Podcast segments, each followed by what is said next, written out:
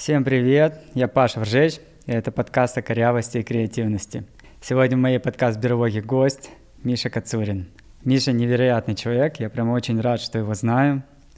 Он очень творческий, и Миша очень глубокий. Мне очень нравится, как он думает, как он делает, как он создает. Миша предприниматель. У него есть три ресторана. Это китайский привет, тайский привет и японский привет. Еще Миша недавно выпустил альбом, что, в принципе, звучит ничего себе, где он сам написал и песни, сам написал музыку, сам исполнил. И, блин, еще к этому сделал клипы классные. Прям вау, вау, как это возможно. И сейчас вот совсем скоро Миша запустит новый проект, который не похож на то, что он делал до этого. То есть это прям будет что-то совсем другое и новое для Миши. Ну, Миша прям очень концептуальный. Миша про концепции, придумывания. И вот я решил его пригласить, чтобы узнать, как придумывает Миша Кацурин и что помогает ему реализовывать его идеи. Миша рассказал о том, как он создает свои презентации, прежде чем сделать проект. Он, типа такой у него творческий процесс создания такой очень большой, многосторонней презентации. Вот, и он согласился показать эту презентацию. Я загружу ее в телеграм-канале, оставлю ссылку в своем телеграм-канал Воржеч. Там можно будет посмотреть, как создается, да, то есть как он думает, как, из чего он лепит свой мир, как он его видит до того, как он реализуется на самом деле. Ну а потом, конечно, можно прийти в тайский привет и посмотреть, как это все получилось в реальности и чем отличается видение творческое, идейное, и как оно потом другое, но такое же интересное, даже в чем-то лучше получается в реальности. Мне кажется, очень всегда интересно заглянуть туда, посмотреть внутрь чего-то творческого процесса. Мишка. Пашка, привет. Слушай, рад тебя тут видеть. Это взаимно. Тут на нашей рейтерской вокруг суслики. Наша рейтерская. Да, она уже какая-то... Тут и Мишка живет, и у меня тут подкаст Берлога. Получается, ты не соврал, что у тебя здесь 150 сусликов? Они тут действительно есть. Их сейчас реально 40 все не попадают, там еще в коробке лежат, так что я главный а, сусликовод. Слушай, мне очень комфортно среди сусликов. Хочется поговорить про твой творческий процесс, про то, как ты придумываешь. Давай чуть поменяем формат. Я понял, что если это типа формат интервью, то мы типа вот мне очень нравится с тобой болтать, когда мы болтаем. Просто, просто. давай попробуем. Да, потому давай. что если это интервью, я все время спрашиваю, ты все время отвечаешь, то да, мы давай, как давай. бы чуть-чуть на тормозах. То есть, Ну, в и принципе, задача поболтать. И Давай вот попробуем. Согласен. Мне мой фокус это творческий процесс. Как придумывается и как потом придуманное делается. Ты как бы себя всегда творческим видел? Ты был момент, когда ты понял, что ты типа Да, всегда. Я а, я, я с самого раннего детства был очень творческим, и, и то есть в детском саду я занимался музыкой, играл на аккордеоне. У меня был тогда уже любимый артист Олег Газманов. Я фигачил на аккордеоне «Ты морячка и моряк». И я в музыкальную школу пошел поступать из-за аккордеона, но на аккордеон меня, увы, не взяли. И я вот с прямо юных-юных лет, а, когда я еще был ребенком, я помню, я себе говорил, что я э, хочу вот эту детскость и себя ребенка пронести через всю жизнь. Ты типа ребенка уже я, осознавал, будучи что ребенком, это круто быть мне ребенком? я смотрел на моих старших товарищей, э, и мне не нравилось, как они себя ведут. Э, Мне не нравилось, что они пытаются казаться очень взрослыми, хотя они таковыми не являются. Или даже если они очень взрослые, то мне сразу они переходили в какую-то категорию очень нескучных и неинтересных людей. И я всю жизнь себе твердил, я себе придумал слово детскость, может оно и существует, и я говорил, что я буду пытаться сохранить детскую э, через всю Слушай, свою жизнь. Я в школе все время хотел стать взрослым, А я- выглядеть как взрослый, одеваться как взрослый, побыстрее повзрослеть. И, и сейчас, когда я уже взрослый, я понял, что вот эта детскость, это и есть залог творчества для меня, потому что э, творческий ребенок же, а не взрослый в сущности. Как у тебя творческий процесс? Вот ты там запускаешь, делаешь рестораны, да, альбом, музыку пишешь, тексты. Это типа это все одинаково придумывается или у каждого есть Короче, как происходит? Вообще, у меня творческий процесс, думаю, плюс-минус одинаковый, и я всю жизнь генерирую очень много идей разных. У меня есть папочка, в которой я их записываю. Не, на компьютере или в ноутсах? В, у меня есть программулина специальная. Там у меня есть папочка, называется «Масло». Ты, возможно, слышал про маслофонд. Да, фонд, тебе, маслофонд, да. да, я. Я когда-то начал торговать маслом машинным. Я из Бельгии, там знакомые привозили масло, и мы его начали перепродавать. Потом моя будущая супруга спросила, а ты когда-то вообще мечтал заниматься маслом? И я сказал, что ух ты, нет. так а зачем тогда этим занимаешься? И тогда все идеи, которые придумываются просто не по любви, а ради того, чтобы срубить денег, в моей семье начал называться маслом. И когда я прибегаю домой и говорю, ух ты, я придумал вот такое, сразу по воображаемой кнопке бьется рукой и сообщается громко словом «масло». И поэтому вот мы учредили маслофонд, э, поскольку у нас все друзья придумывают очень много идей. Я знаю, мы так, А, там автомойку купили. Кстати, я слышал, вы ее выгодно продали. В шесть раз дешевле, чем купили, да? Да, была история. Я для себя, э, наверное, несколько форматов могу выделить. Первый — это случайный, да, когда я просто иду, я чем-то вдохновлен, я что-то вижу вокруг себя, и идея может родиться спонтанно. Я ее записываю, очень часто такие идеи потом я в жизни реализовывал, которые я не планировал придумывать в текущий момент. То есть это, наверное, будет первый блок. Ам, Второй блок — это я его недавно осознал с музыкой. Это, это немного больше про упорство и про, про системный подход к творчеству. Я, например, недавно считал, то есть я всю жизнь пишу музыку с детства, вот с того самого, ну, не с детского сада, со школы. Но я, например, считал, что не умею придумывать э, лирические тексты, что я могу только шуточки, хихоньки-хахоньки всякие придумывать. А недавно оказалось, э, что я таки могу. Я просто написал текст, сам удивился, очень сильно мне понравилось. Я потом попробовал сделать это еще раз. я сел, начал писать, у меня не получалось, я оставил это, потом еще раз, потом еще раз, и я понял, что вот здесь вопрос системности и вопрос тренировки, он, как и в любом другом деле, творческом или не творческом, очень классно работает. Я начал делать подходы. Подход, подход, подход, подход, и на какой-то раз, будучи в правильном настроении, будучи э, уже немного более тренированным, у меня получилось. Потом получилось снова. А да, еще я знаю про себя, что я умею входить в творческое состояние потока. То есть я сажусь за какое-то дело, когда мне нужно придумать задачу. Первое, мне нужно сфокусироваться, прям вот максимально убрать телефоны, какие-то Мгм. раздражители, закрыться где-то. Я лучше всего думаю один. А, Потом я начинаю писать идеи, все причем, я не разделяю их на хорошие или плохие, я их просто глушу потоком. Ну как, э, Я просто пишу их на, На бумаге. бумажке На бумаге или в сидишь телефоне, типа- лучше на бумажке, да, я их просто пишу. Э, Будь это какие-то творческие идеи или текст для песни, я просто пишу, пишу, пишу. И в какой-то момент я э, могу обнаружить себя вот в этом состоянии потока, и там я уже просто король.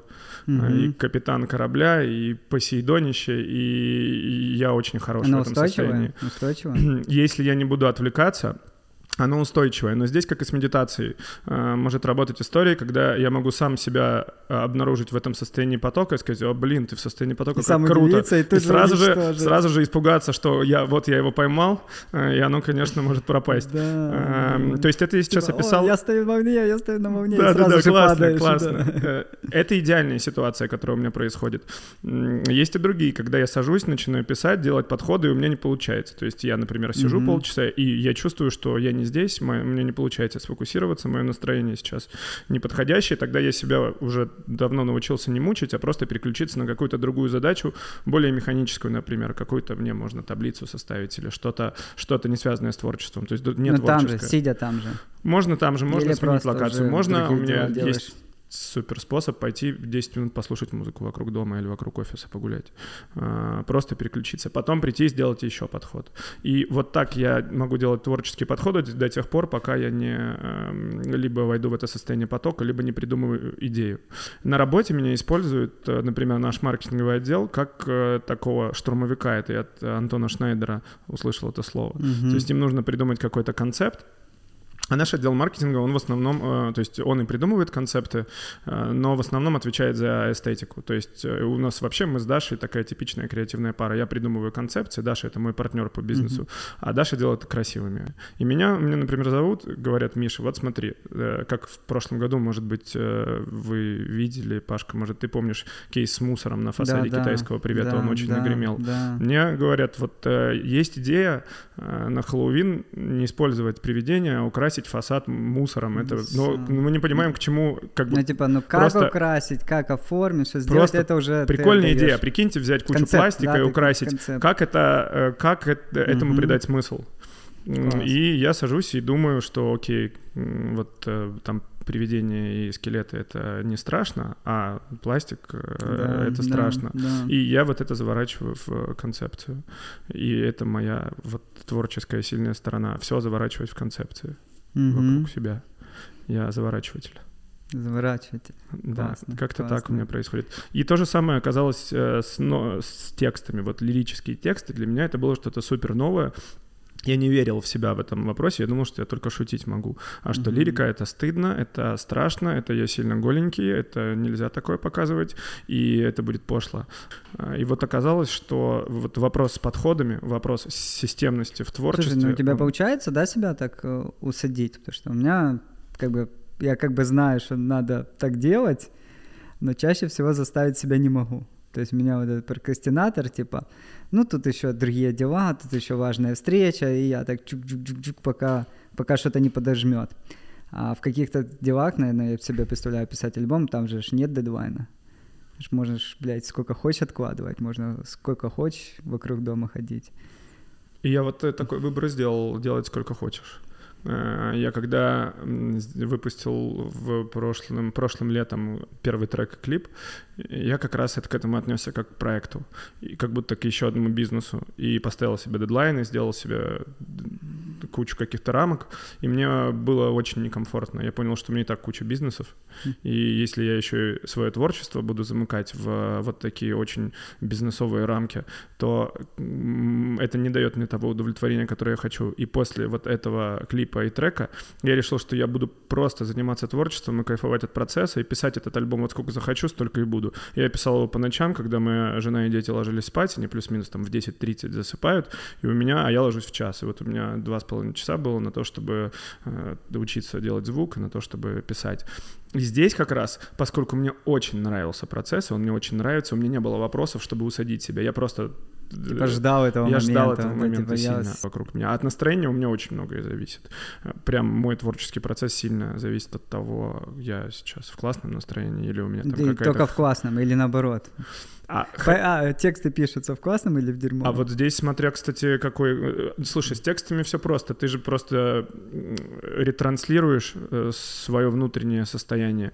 И в зависимости от того, что у тебя на душе, то ты выдаешь на бумагу. А, например, если мне нужно придумать какую-то идею для моего бизнеса, э, и она должна быть она должна быть позитивной. Когда я буду злобный, мне вряд ли получится сделать это. Но по поводу, я вот сказал только про музыку э, и про творчество, что я ее ждал и бежал и делал это каждый вечер. Во всем остальном, да, мне очень сложно себя тоже усадить, и я тоже прокрастинирую, и я тоже выбираю сделать сначала какую-то незначительную хрень. Я еще прочитал в книжке какой-то очередной по тайм-менеджменту, что дав давно, не помню даже ее название, что сперва делаешь дела, э, сам, вот самые мелкие, которые у тебя занимают там не больше одной минуты, угу. просто чтобы выбросить их, а потом угу. уже берешься за крупные. В других книгах я читал, что наоборот, ты сначала Есть, делаешь самые это сложные. называется термин «съесть лягушку». «Съесть лягушку», я типа, помню, «съесть лягушку». Самое, что не хочешь, делаешь, и потом такой приплыв энергии, ну, ты типа когда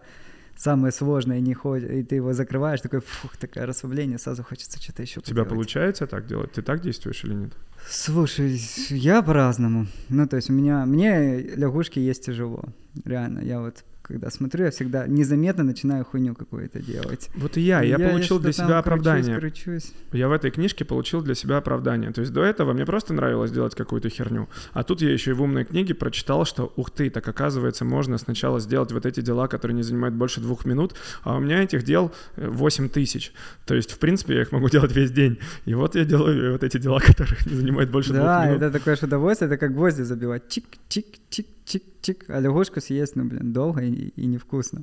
А вот мелкую, как семечки, типа туда-сюда, звоночек, имейльчик, пару мел, потому что я, если начинаю входить в раж мелкой хуйни, фигней позанимался весь день и ничего не сделал. Но э, в процессе ведь кажется, что ты умница, потому что ты закрываешь вот это да, маленькое дело, да, ты сделал да. его, и я уже сделал 10 дел. То, что они меня вообще ни к чему не приблизили и никакого смысла в моей жизни не сыграли, это уже другой вопрос. Но я же их сделал, я же классный. Да, еще я понял, что у меня, например, встречи в моем каком-то внутреннем мире, встречи не, не считаются делами. Это прям интересно. То есть, если я целый день встречался, то я в конце дня не чувствую себя, о, красавчик, столько всего сделал. У меня чувство, я нихуя не сделал. Я То просто проболтал, походил. Ну, то есть даже если, ну, эти все встречи полезны и часть какого-то процесса, но я если сам, типа, не сел и конкретно что-то не сделал, и поэтому у меня прям вот есть люди, которые только встречаем, встречами бизнес делают, ну, типа, там, там, там, там, там. Я прям вообще не могу, мне прям, да, да. Как придумать ресторан? Я всегда делаю презентации, я очень люблю презентации делать. И, и я еще очень люблю таблички в Бля, Keynote. Как это а, возможно? Я тоже не знаю, я вообще до сих пор Откуда? удивляюсь, почему со мной Откуда? это произошло. А, и я, у меня огромные презентации всегда в Keynote по каждому проекту. По тайскому привету у меня была презентация слайдов на 120. Да, ну и о чем там? Типа вот есть Все, вот есть я пытаюсь фотки. представить, я пытаюсь представить себе все, каждый элемент вообще проекта каждую вилку каждого и ты человека. Ты гуглишь, форму. разные вилки выбираешь, вставляешь. Или ты во-первых, я, я путешествую, этого? и, как правило, я в тех странах, которые я делаю, был. Я либо провел какое-то исследование, либо я эту презентацию делаю в процессе, когда я катаюсь, и я что-то наблюдаю, что-то фотографирую, какие-то мысли мне в голову приходят. То есть здесь для меня очень важный процесс экспедиции вот этой. Я вообще Экспедиция. себя и нас позиционирую Такая как исследователей, исследователей еды. Исследователей еды. И я начинаю все эти сокровища собирать в мою презентацию. Mm-hmm. И я пытаюсь представить себе все все элементы. Вот ты зашел, как будет выглядеть здание, какой будет вход, кто тебя будет встречать, что это будут за люди, как они будут одеты, какая будет растительность, какой может быть будет интерьер, или хотя бы, да, какая будет история у этого места. Например, тайский привет мы представляли как э, отель в джунглях. Отель в джунглях Чангмая, например. А тебе, смотри, а тебе это сложно представить? Сразу видишь? Или ты Вижу, не сложно. газообразным и потом наполняешь? Или ты сразу Я видишь сразу... и потом ищешь, как реализовать? Сразу вижу, а потом гуляю там уже и как-то додумываю, дофантазирую. Как раз образы у меня моментально появляются uh-huh, в голове. Uh-huh. Дальше я пытаюсь всегда наполнить какими-то аттракционами. То есть для меня наши рестораны — это аттракцион. Это не заведение общественного питания.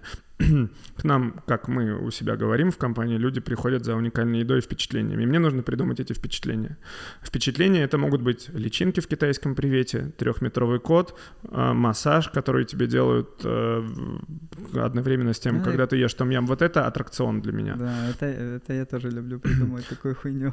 Вот это, да, это конкретно хуйня. Это конкретно, э, это конкретно хуйня, и мне очень приятно, что я вот на этой хуйне смог построить бизнес, потому что для меня это самовыражение как раз угу. очень важное. У меня есть, э, я генерирую вот эту самую хуйню, а моя супруга, она ее такая, вот эта хуйня, которую мы можем использовать, угу. вот эта хуйня, которую мы использовать не будем. Мы э, это, безусловно, обсуждаем, но, тем не менее, у меня есть модератор в, в создании угу. вот всех этих концепций. Эм, и в итоге я презентацию наполняю большим количеством этих концепций. Некоторые из них э, мне очень нравятся, но они не входят потом в проекты. Ну ты я, прям, тебе придет да, вечером сидеть, я могу вот сидеть над ней месяцами. собираешь, я собираешь, могу... и каждый подход, да. каждый Да, снова, я могу снова. сидеть на, на, над, над ней месяцами. А на что это похоже, если это достать из... Это типа какая работа? Это ремес, это, это, это как творческое ремесло. Это как, э, мне кажется, например, э, строгать рубанком. Угу. И когда впоследствии у тебя должен получиться какой-нибудь, к примеру, суслик э, пилишь, очень пилишь, симпатичный. Пилишь. А потом ты его раскрашиваешь. А и... тебя не надоедает слайды собирать? А потом он у тебя, например, оживает и превращается в буратино и начинает жить своей жизнью. Вот для меня момент Вообще, я долго думал, кто я и что мне доставляет большую, большую радость в жизни. Я понял, что вот момент создания — это то, чего я ловлю кайф. Э, когда я придумал какую-то идею, и потом я пришел и потрогал, mm-hmm. обнял это здание, которое я построил, я очень счастливый. Типа, когда оно воплотилось. А большая разница между тем, что ты себе на слайдов нахуярил, и что в реальности Огромное. А это тебя не расстраивает, что оно ничего не похоже на то, что ты увидел? Нет, мне нравится. Это, это же удивительное путешествие. Там точно будут какие-то элементы, просто они будут совсем другими. И мне это, в, в этом пути да, кайф. Мы, когда снимаем ролики, мы, помню, клиентам иногда говорим про это. Смотрите, как бы мы все это хотим, но будет все по-другому. И, и многих это прям типа в смысле по-другому, ну типа потому что будут другие актеры, ну другие люди, другие это, это ж мы все из интернета натыкали, на, ну наделали таких коллажей, типа Потом все будет как бы похоже, но, но по-другому. И, кстати, с презентациями такая же история. Мои презента... Если посмотреть на мои проекты и на мои презентации, то непонятно, что это один человек сделал. Потому что мои презентации — это прям панк-рок, там такая Слушай, хрень надо посмотреть, Я надо тебе покажу. Да, покажешь, там они всегда интересно. называются какими-то конченными названиями. Там... У, тебя, у тебя прям там твой художник, да, отрывается. Это моя берлога, да. Вот как ты себе берлогу здесь сделал, ты ее также назвал? Творческой. А, тебя тоже берлога? Ты, ну вот, а это моя берлога в презентации просто. Да, у меня подкаст берлога. Пашка, когда а, мне рассказал про свою берлогу, он сообщил выдающуюся фразу «меньше люкса, больше хаоса». И это ну, действительно много хаоса, и вообще нету люкса, мне это сильно нравится. Ну надо меньше, надо, чтобы чуть-чуть было. Надо сюда какую-то прям супер дорогую сумочку у тебя холодильник с Мэг здесь. Это мы можем даже вино открыть. Давай.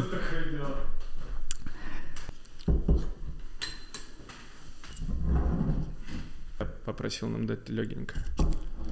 Вот, э, кстати, с презентациями, что для меня э, сложно в творческом процессе, это э, его, его непринятие или отторжение когда моему внутреннему ребенку, вот этому очень творческому, говорят, да это хуйня, э, я точно знаю, что это очень полезно, и мне обычно об этом говорит супруга, и она разбирается. То есть она, я доверяю ее чутью в том, что хорошо, что плохо из придуманных мною идей.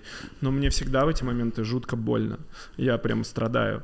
Э, и вот если кто-то видел фильм про тайский привет, там есть момент как раз, когда я несколько месяцев писал презентацию, и прям перед нами стоит камера, и Даша мне говорит, да это полная хуйня. И э, я там у меня глаза такого, такие квадратные, видно, как мне плохо в этот типа момент. Обидели, мне да. очень сейчас, больно. Сейчас про это поговорим. Э, прошлый выпуск я как раз записал про внутреннего ребенка. Я там рассказывал, я вот для себя очень понял, что сила моего внутреннего ребенка и, соответственно, креативность очень растет вместе с тем, как я расту, моя уверенность и моя сила. Потому что я понял, что моему внутреннему пиздюку нужна защита. Что если он знает, что за него мажутся, он тогда гораздо борзее и смелее становится. То есть он знает, что если какой идеи не будет, я не расскажу, и если кто-то эту идею начнет там типа обижать, то я не буду, ну да, наверное, идея хуевая, и это не тушеваться, когда обижает вот эту внутреннюю часть. И если ребенок там хочет в фонтанах попрыгать, типа давай попрыгаем, какая-то женщина начнет, а что это вы тут хулиганите? Вот, вот тут я прям чувствую, у меня есть вот этот момент, я в этот момент типа, ну мы тут это, или типа, блядь, а что ты доебалась, иди отсюда. И вот, короче, мой внутренний ребенок, когда происходит это, что ты доебалась, иди отсюда, он такой, yes, да, да, да, все, блядь, кайф, я теперь все буду тебе придумывать, ты прям... Слушай, я себе здесь придумал другую защитку, причем, мне кажется, очень давно, она мне помогает, можем назвать ее неприкаянность люди, которые меня окружают, знают, что я э, немножко ёбнутый. Да. И я этого как бы совершенно не стесняюсь и с гордостью несу на себя вот это э, типа, знамя. Что с меня взять? Знамя ебанько. Да. И то есть я на любой встрече, э, на любом уровне всегда позволяю себе говорить практически любые вещи. Это может быть часто некомфортно, угу. но меня таким приняли, угу. и это безальтернативно. То есть у меня на работе так точно. Я могу предлагать разные вещи э, сумасбродные, и просто как бы все, а, ну это же Миша, он как бы ну, это Миша. Как, что, а тебя что это снисходительность, что, она нет, как... Это, это типа, снисходительность, типа... Э, вот мне, меня она совершенно не касается, потому что я понимаю, что я в этом крут. Вот это, вот, короче, как удалось сохранить, как удалось, потому что, ну, это ж, типа, все начинают, ну, что ты как маленький, что это ты себе напридумывал, тебе что, 7 лет? Итак, Очень похожая же история у меня, я не сказал раньше. Я начал наблюдать, что то, как ведут себя якобы взрослые или взрослые, э, мне это не близко. Э, и я для себя нашел убежище в контрасте, в том, что э, я помимо вот этой своей детскости, которую несу через всю свою жизнь, я делаю серьезные взрослые вещи. Mm-hmm. И я беру на себя очень большое количество ответственности. А брать на себя ответственность — это же история про взрослых. То есть да, э, вот да. этот контраст и вот это сочетание типа э, какого-то безумия со знаменем Ебанько mm-hmm. и тех проектов, которые я делаю, э, больших того количества людей, с которыми я работаю, и так и той ответственности, которую я на себя беру, это вместе работает. Меня не получается осуждать. Если бы я, например, делал только вот одну часть, только придуривался, э, тогда э, наверное, было бы сложнее, и тогда э, у меня не было бы основания для того, чтобы позволять себе так себя вести. Я был бы очень незащищен. А так у меня есть защита. Ну, смотрите, вот как бы... Не, ну, она, посмотри, защита да. есть сейчас, да. но 10 лет назад не было защиты. Э, слушай, была 10 лет назад, мне было, э, мне сегодня 33, мне было 23 года, и у меня был, наверное, самый, я был владельцем самого большого клуба в этом городе. У меня был клуб, который посещали Хорошо. тысячи а человек. А когда не было защиты? В 17. Когда не было защиты. Вот Или тогда, тогда еще не а было... тогда было, кстати, тогда было трудно, тогда я был белой вороной. А, я учился в экономическом университете, у меня были какие-то... О, таблички Excel. Рыжие дреды, я, я выглядел очень-очень плохо, и очень странно, и, э, и мне было некомфортно в, в том месте, где я нахожусь, с теми людьми, с которыми я нахожусь, поэтому я практически ни с кем не общался. В институте у меня было два друга, Юра Каплан э, и Женя по имени... Причем я понимаю, почему вы да, да, да. И Слушай, Женя по прозвищу Дрель. Я сейчас... Собственно, вот тогда как раз у, у меня, получается, еще не было эм, у меня не было защиты в виде своих достижений. И мне было... Ну, это классная, кстати, классная вещь, да, такая... А, ну, это не броня, броня как раз это не очень, а вот что достижения, да, как-то дают вот эту силу, типа, еще больше дурачиться, потому что, да, типа... Да, Слушайте, это работает, так что давайте, да, и потом это становится ценностью. Ну и классно, когда ты вот э, из этих, когда ты эти дурачества можешь превращать в так свой они, бизнес. бля, они самые ценные на самом деле. Вот это мне очень про, э, как бы не знаю, расстраивает про людей, которые такие светлыми глазами, с глазами ребенка, что очень часто это воспринимается как слабость и как минус. Ребенок это про любознательность, и любон, ребенок это про исследование. Взрослый это как раз про какие-то очень рациональные вещи. Мне кажется, что вот я тебе об этом говорил в прошлый раз, что все крутое, что я делаю в своей жизни, mm-hmm. это как раз мой внутренний ребенок, потому что он прямо неутомимый искатель что мы будем делать сегодня, что мы новое создадим сегодня, что мы новое создадим в том, да, что класс. мы уже создали, потому что взрослый мыслит совершенно иначе, то есть он как бы разбирается, со, он деньги считает, он разбирается с ответственностью, он э, разбирается с защитой и с безопасностью, а ребенок делает крутые вещи, поэтому в принципе мне кажется, что все практически или не практически люди, которые что-то создают, они, они э, с очень мощным внутренним ребенком, признанным или непризнанным, вопрос, как они с ним, как они его показывают или mm-hmm. не показывают. Может быть, они показывают его на работе, а может, приходят домой и там дурачатся со своими детьми mm-hmm. или со своими вторыми половинками. Поэтому для меня вот этот момент э, взаимоотношений с Ты заметил, какие удобные стулья? У тебя, кстати, сломанный. Ты, если в какой-то момент упадешь, то Нормально. тоже. Но... Слушай, ну, кстати, насчет осуждения, насчет осуждения. Я понял, что меня трогает осуждение близких. Э, история с... Да, да, да, Миша, э, да. История с моими э, с моим творчеством в рамках просто жизни, а я, есть такая у меня штука, я всегда придумываю концепции не только на работе, я и в жизни придумываю концепции. Mm-hmm. И меня за это э, и любят, и я за это интересен, но это может быть некомфортно. Эм, откуда это появилось и что это значит? То есть я из города Бердянска, маленького, в котором это я знаю, он рядом с Жанкоем. По культурному коду. И там э, совершенно нечего делать.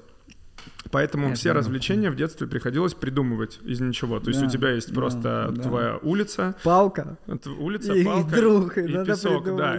И нужно создать развлечение. И в детстве я занимался тем, что много читал и и создавал э, вот эти развлечения для себя вместе с друзьями. Я был такой не один, у нас там вся наша э, компания в моей гимназии была именно такой. Э, Мы все мы смотрели, вот растет дерево, например. Если мы его подпилим с этой стороны, то в теории оно упадет прямо на окна нашего класса, выбьет класс, там будет холодно, потому что это зима, и мы, соответственно, не будем заниматься, потому что все остальные классы заняты. О, Инженеры. Супер, значит, мы несем пилу и делаем это. То есть, и мы вот бесконечно. То есть, это были наши, наверное, первые брейнштормы. У тебя прям там такая банда была, да, таких У же? меня была Да, прям ну, такая банда, да, таких же. И мы все много читали. А, То есть мы соревновались не в том, кто кого сильнее упиздит или Да, забьет мяч, а в том, кто точно Бердянский Да, был? у нас Ну, была типа, маленькая гимназия, в которой училось 200 человек. У нас был э, очень класс. Я до сих пор приезжаю, встречаюсь со своей классной ну, Это сильно руководительницей. повлияло, да, что именно вот Очень. был вот этот а, образовательный институт, он другой был. Да. Вы там были такие мисфиц, да, другими ребятами в Бердянске, другой, Да. другая школа и другие, Да. ну, типа, читать. Мы соревновались э, в Я том, читал кто больше и не прочитал книжек. признавался. Э, Так вот, про концепцию. Эм, И вот э, для того, чтобы до сих пор раскрашивать свою жизнь, я Мгм. могу их имплементировать везде. Ну, вот на простом примере. У меня новоселье дома, и там я зову друзей на ужин. Ну, то есть новоселье я зову друзей на ужин. Но, например, я зову скрипача еще одновременно с этим. Класс. И у меня все э, обязательно по правилам там водку запивают пивом и едят, например, там приготовленный мной собственноручно еврейский салат из майонеза с яйцами. То есть это ерунда, но это уже концепция, но важно. То есть даже когда все напились, скрипача нельзя пиздить. То есть так- такая договоренность, и он весь вечер играет нам вальс-бастон. То есть это ерунда маленькая, но тем не менее это концепция. Слушай, а что ерунда? А чьи это слова? Это ерунда. Кстати, я обесцениваю сразу, видишь? Да, это ерунда. А, Это, ерунда? а это уже сейчас про мои взаимоотношения моего взрослого и моего внутреннего ребенка, там есть много вопросов. А, так вот, некоторые из моих друзей, моих концепций э, побаиваются, и они присваивают им имена. Например, Егор Петров, твой партнер, он придумал термин «кацуринщина». И когда я... э, буквально вчера мы виделись, и я ему показывал название нового проекта своего, и то, которое мне больше всего нравится, говорит, а, Кацуринщина. Кацуринщина — это А- как бы э, имеет две коннотации. А, а что он в это вкладывает? Это, типа, Там блядь, есть и негативная коннотация. Ну да, то есть э, пиздец, такая, ну, какая нужен, хуйню да. ты придумал, да, очередную. Ну, типа, Э, перестарался, да? Но э, штука в том, что Кацуринщина работает. Слушай, а почему Кацуриновщина, типа, это что-то овер, а не, а не именно то, что ты делаешь? Надо Потому что, задать- по идее, Кацуриновщина — это как раз то, что ты сделал. Верно. Вот, типа, сделать ресторан концептуальный, да, какой-то новый, Да, другой, да, с другой... По идее, это Кацуринов... Но, как... но символом Кацуриновщины стало не это, а типа... Ну, что-то типа, ну, не перегибай. Но здесь вот, когда мне об этом говорит Петров, я ощу- ощущаю э, как бы и то, что Я это понимаю, весело, Потому здорово, что мне- интересно. Я знаю, есть но- Зомеровщина, ну, короче, этих э, щин на самом деле много. Классная, прям страна Кацурин. Ну, видишь, ну нельзя сделать вржещевщину. Ее не бывает, даже хуй произнесешь. Типа, Ржевщина, она круче, чем все. Вржевщина. чем сложнее же, тем, тем интересней. Бржевщина. Слушай, спасибо, что ты подсказал. Я вообще, кстати, для себя, эм, когда думал о создании, э, обозначил несколько важных факторов. Для меня креативность — это, я для себя назвал ее прикладной фантазией. То есть мы же фантазируем все, Мгм. ну или не Мгм. фантазируем, кто, тот, кто позволяет себе фантазировать. Ну, у кого гулька не выросла. Да, и фантазию, смешно прогульку, например, можно научиться использовать. И э, делать со, со своими фантазиями какие-то удивительные или неудивительные вещи. Э, А для того, чтобы развивать фантазию, э, я нашел еще в детстве лучший способ — это читать книги. Потому что э, литература развивает очень Слушай, сильно. меня, конечно, вот это... Ладно, вернемся. Не Развивает. со- С Кацуриновщиной не соединяется твоя развива- начитанность. развивается, э, развивает фантазию, потому что в кино, например, ты уже смотришь на предложенную тебе картинку, а в книге ты все Да, время додумываешь. Да, да, я очень понимаю, о чем ты. И я, э, вот, я в детстве очень-очень много читал, э, да и, собственно, сейчас продолжаю. А второй параметр — это скука о которой я сказал раньше. Мгм. То есть, если объединить э, вот эту прокачку фантазии литературой и поместить себя в идеальные условия, то есть в скуку, когда у тебя, а у нас в Киеве с этим все трудно, потому что у нас очень много развлечений. Да, вообще трудно. А, а если еще на золотых, то... А ну, если на золотых, тут все слишком классно, поэтому надо переселяться куда-нибудь на ДВРЗ и в панельный дом, и читать книги и там создавать. То есть для меня вот эти два идеальных обстоятельства для э, воспитания э, креативности. Скука. Это прям классная штука сейчас хочется. Да, короче, на берлогу делать в каком-то Зажопинске. Да, потому что ты сейчас выйдешь, пойдешь э, пить какое-то доиндустриальное просека ну. с умными и талантливыми людьми, и ничего не придумаешь, да. просто будешь языком трепать да. полдня. Да, у меня прям, я в общаге, когда жил, я столько всего создал. У меня прям один из самых бурных творческих периодов жизни был в общежитии. Потому что блядь, там как-то надо было. Ну, там сколько не было тоже, кстати, там, блядь, хоть спрячешься от всех. Так ты же там как раз ну создавал, да, там же нечего было делать, вы создавали да. свой Там досуг. ничего нет, надо что-то создавать и все, потому что ноль. У тебя ничего нет, ты можешь только создать. Ну, нечем пользоваться, нет. А дальше ресурсов. как раз э, уже, когда, мне кажется, у тебя появилась фантазия, ты уже, она у тебя бурная, ну или какая-то, и, то есть, вот нужно научиться делать ее прикладной как раз. А э, чтобы научиться что-то делать прикладным, нужно научиться э, избавиться от страха. Мне кажется, творчество — это вообще про страх, точнее, про его отсутствие, хотя бы частичное. Потому да, что, преодолеть. Э, ладно, придумать, э, обставить свою студию сусликами, но обставить свою студию сусликами, ты же как бы... Слушай, ты, ты же, это не так просто. Ты ну, во-первых, есть что, еще сопротивление дебил? реальности. Ты что, дебил? Когда делаешь Паша? сусликов, есть сопротивление реальности. Во-первых, когда пытаешься их заказать, тебе в смысле 20. Так у нас нету. Смешно. Я говорю, нету вообще у вас, ну, типа, я ассистента прошу, ну давай в разных местах поищем. Ну, типа, то есть прям для всех это типа, ну, типа, как-то это, ну, попусть, ну, типа, это не может быть нормальной задачей. И я заметил, что прям легко, легко к ни, с ними согласиться. Вот начинает, типа, ну, там, типа, зачем 20, вот у нас есть 6. И я помню тот же момент, я такой подумал, ну, в принципе, и 6 нормально. Слушай, а у меня по-другому вообще работает. Я такой, 6, все. И потом, а потом, блядь, а что я вдруг должен останавливаться на 6, если 20... Причем у меня в чем проблема? Что я не знаю, что 20 это круто. Это я так себе прикинул. Ну, в принципе, а может и 6 классно, стоят, все, 20 может. Ну, то есть нет четкой уверенности, что 20 это оно. Да, или сколько? В итоге их 40, уже оказалось, что их можно заказывать нормально. Если Паш, ну слушай, легко определить вообще. Представляешь, ты рассказываешь историю своему другу. Я иду по роще, и бежит шесть сусликов. Ну вау, в принципе. Да, да. Друг удивился. А ты другое совершенно дело, когда я иду по роще, а и бежит как... 40 слушай, сусликов. И твой друг уже вообще в ахуе в полном. Еще у меня какая есть западня в творчестве. Что, например, когда делаешь подкаст то, что я назвал берлогу на студию, все подкаст-студии, как правило, супер скучные. Стол, два микрофона, что-то, ну, ну, типа вообще. И самый вариант поставить 6 сусликов уже делает, типа, на, ну, типа, сильно интереснее, чем любая другая подкаст-студия. Да. И в этом это, типа, главное западня. Потому что, в принципе, уже прикольнее, чем у других. Можно подкаст уже не записывать. Да, уже прикольнее. И вот это, типа, не остановиться на 6, а сделать там 20, их напихать не видно, они там стоят, еще смотрят с разных сторон на нас. Вот, вот, вот этот, типа, этап, он прям, ну, для меня самый сложный. Типа, не слиться на лучше, чем у других, но еще недостаточно Кацури... Кацуриновщина. Слушай, Uh, у меня совсем по-другому работает с сопротивлением реальности. Провокатор, как только да. я сталкиваюсь с сопротивлением реальности, uh, я буду делать все для того, чтобы ее преодолеть. Проверить. Я, может быть, и не хотел бы, я, может быть, хотел бы заказать 6 сусликов.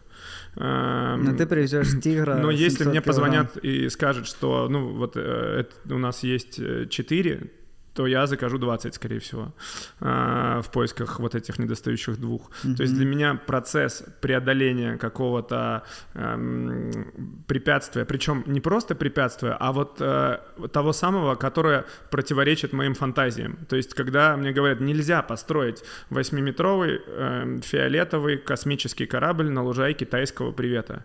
Я скажу, ах вы суки, нет, можно. Бассейн в офисе. Да, бассейн в офисе. Для меня да, это... Как это? Короче, вот это невозможное у тебя дает тебе, да, энергию, дает запал, Да, типа, да. ух ты, это А- нельзя. И ты как вредный ребенок, если нельзя, то это тебе Конечно, нужно. Конечно, ты должен залезть на Да. этот чердак. Там Да. тебя ждут То- какие-то сокровища. То есть тебе, если Даша скажет, все, Миша, дома убирать больше нельзя, ты сразу, о, ну тут ты, конечно, не лучший пример выбрал. А, То есть, видишь, это все-таки не только про нельзя, а это про нельзя, которая понял. попирает какую-то мою творческую свободу. Я думаю, что это как раз про творчество. И это когда ребенок говорит, я хочу сделать из папье-маше куклу, которая достанет до потолка, а ему говорят, нет, нельзя. Почему нельзя? А, То есть для меня здесь я вообще в своей как правило, почему его особо нету? Обычно говорят нельзя, и а почему?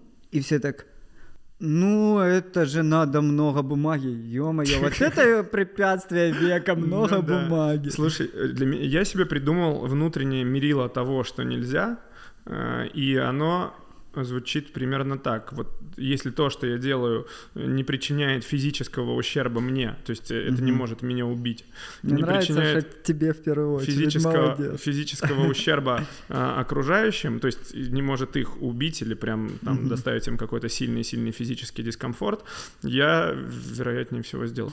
Слушай, так, а мы как раз же говорили про страх э, вот после фантазии, то есть э, фантазии, э, которым страх мешает э, выйти наружу. Вот ты, да, мог бы переживать касательно осуждения, л- ну, но я думаю, не Мгм. только в вопросе сусликов, а и многих других вопросах, когда ты, Паша, серьезный чувак очень, У меня был такой период. крупнейшего креативного У агентства и титулованный пацан, и делаешь вот такую странную, нелепую У хуйню. меня, короче, был этап взрослости. У меня был этап, это я как раз тогда поступил на работу, попал в Леобернет.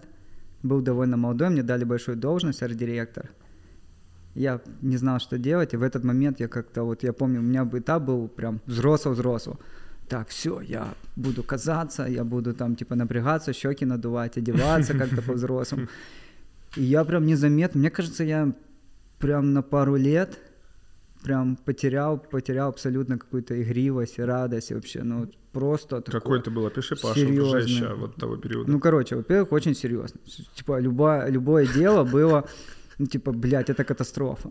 Ну, типа, нам надо что-то, не успеваем. И у меня паника, блядь, мы не успеваем, все, мы кого-то подведем. Ну, то есть какая-то такая гипернапряженная ответственность и, ну, вот, такое чувство, как, типа, ребенку достался взрослый, он хер его знает, как им быть, но он очень старается. Ну, типа, надо там что-то, типа, на совещании каком-то, на котором я ничего не понимаю, что-то вообще пиздец какой-то обсуждает, бред, никому не нужен. Но я такой, нет, стой, я ж тут есть, я, я знаю, я эксперт, я должен что-то сказать. И я, блядь, все совещание сижу и думаю, что же, блядь, сказать, чтобы показать, что я достаточно мудр, умен, взрослый. Блядь, мерзкий период был, мерзкий. Как ты в нем не застрял? Ведь в нем в основном люди, мне кажется, застряют Слушай, на всю жизнь. я очень понял, что мне повлияли в том числе люди рядом, которых ребенок хорошо проявлен. Егор, Ярик, Ярик вообще очень-очень у него классно с этим есть доступ. И я на него смотрел, и меня прям завораживало, завораживало. И я как бы чувствовал, блин, я таким хочу быть. То есть ты был самым серьезным в вашей тройке? В тот момент, в начале, вообще в начале банды 100%, я их Серьезно? всех заебал, я их всех заебал. Я помню вот это, типа, 9 вечера, Ярик такой начинает уже домой собираться, и такой, в смысле? Мы же не доделали, мы же не доделали. Прикинь, Подожди, я у нас завтра презентация, и такой Ярик, и вообще и ноль юмора. Юмора ноль. Ну, типа, как? Он говорит, ну мне уже живот болит, я хочу, и он уже как ребенок, знаешь, типа ищет, как съебаться с этого всего.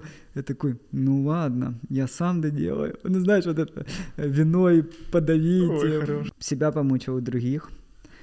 Да, слава богу, сбежал с Так, этого. а переломный момент он наступил по какой причине? Когда Слушай, у меня вот один из вообще больших-больших переломных моментов, которые там, в том числе, мне кажется, на это повлияло. Я как-то... Блин, от чего мне эта мысль? Короче, мне пришла в голову мысль о том, что я посмотрел на своих друзей, к которым мне людям тянется, и я понял, я бы с собой не дружил. Ух ты.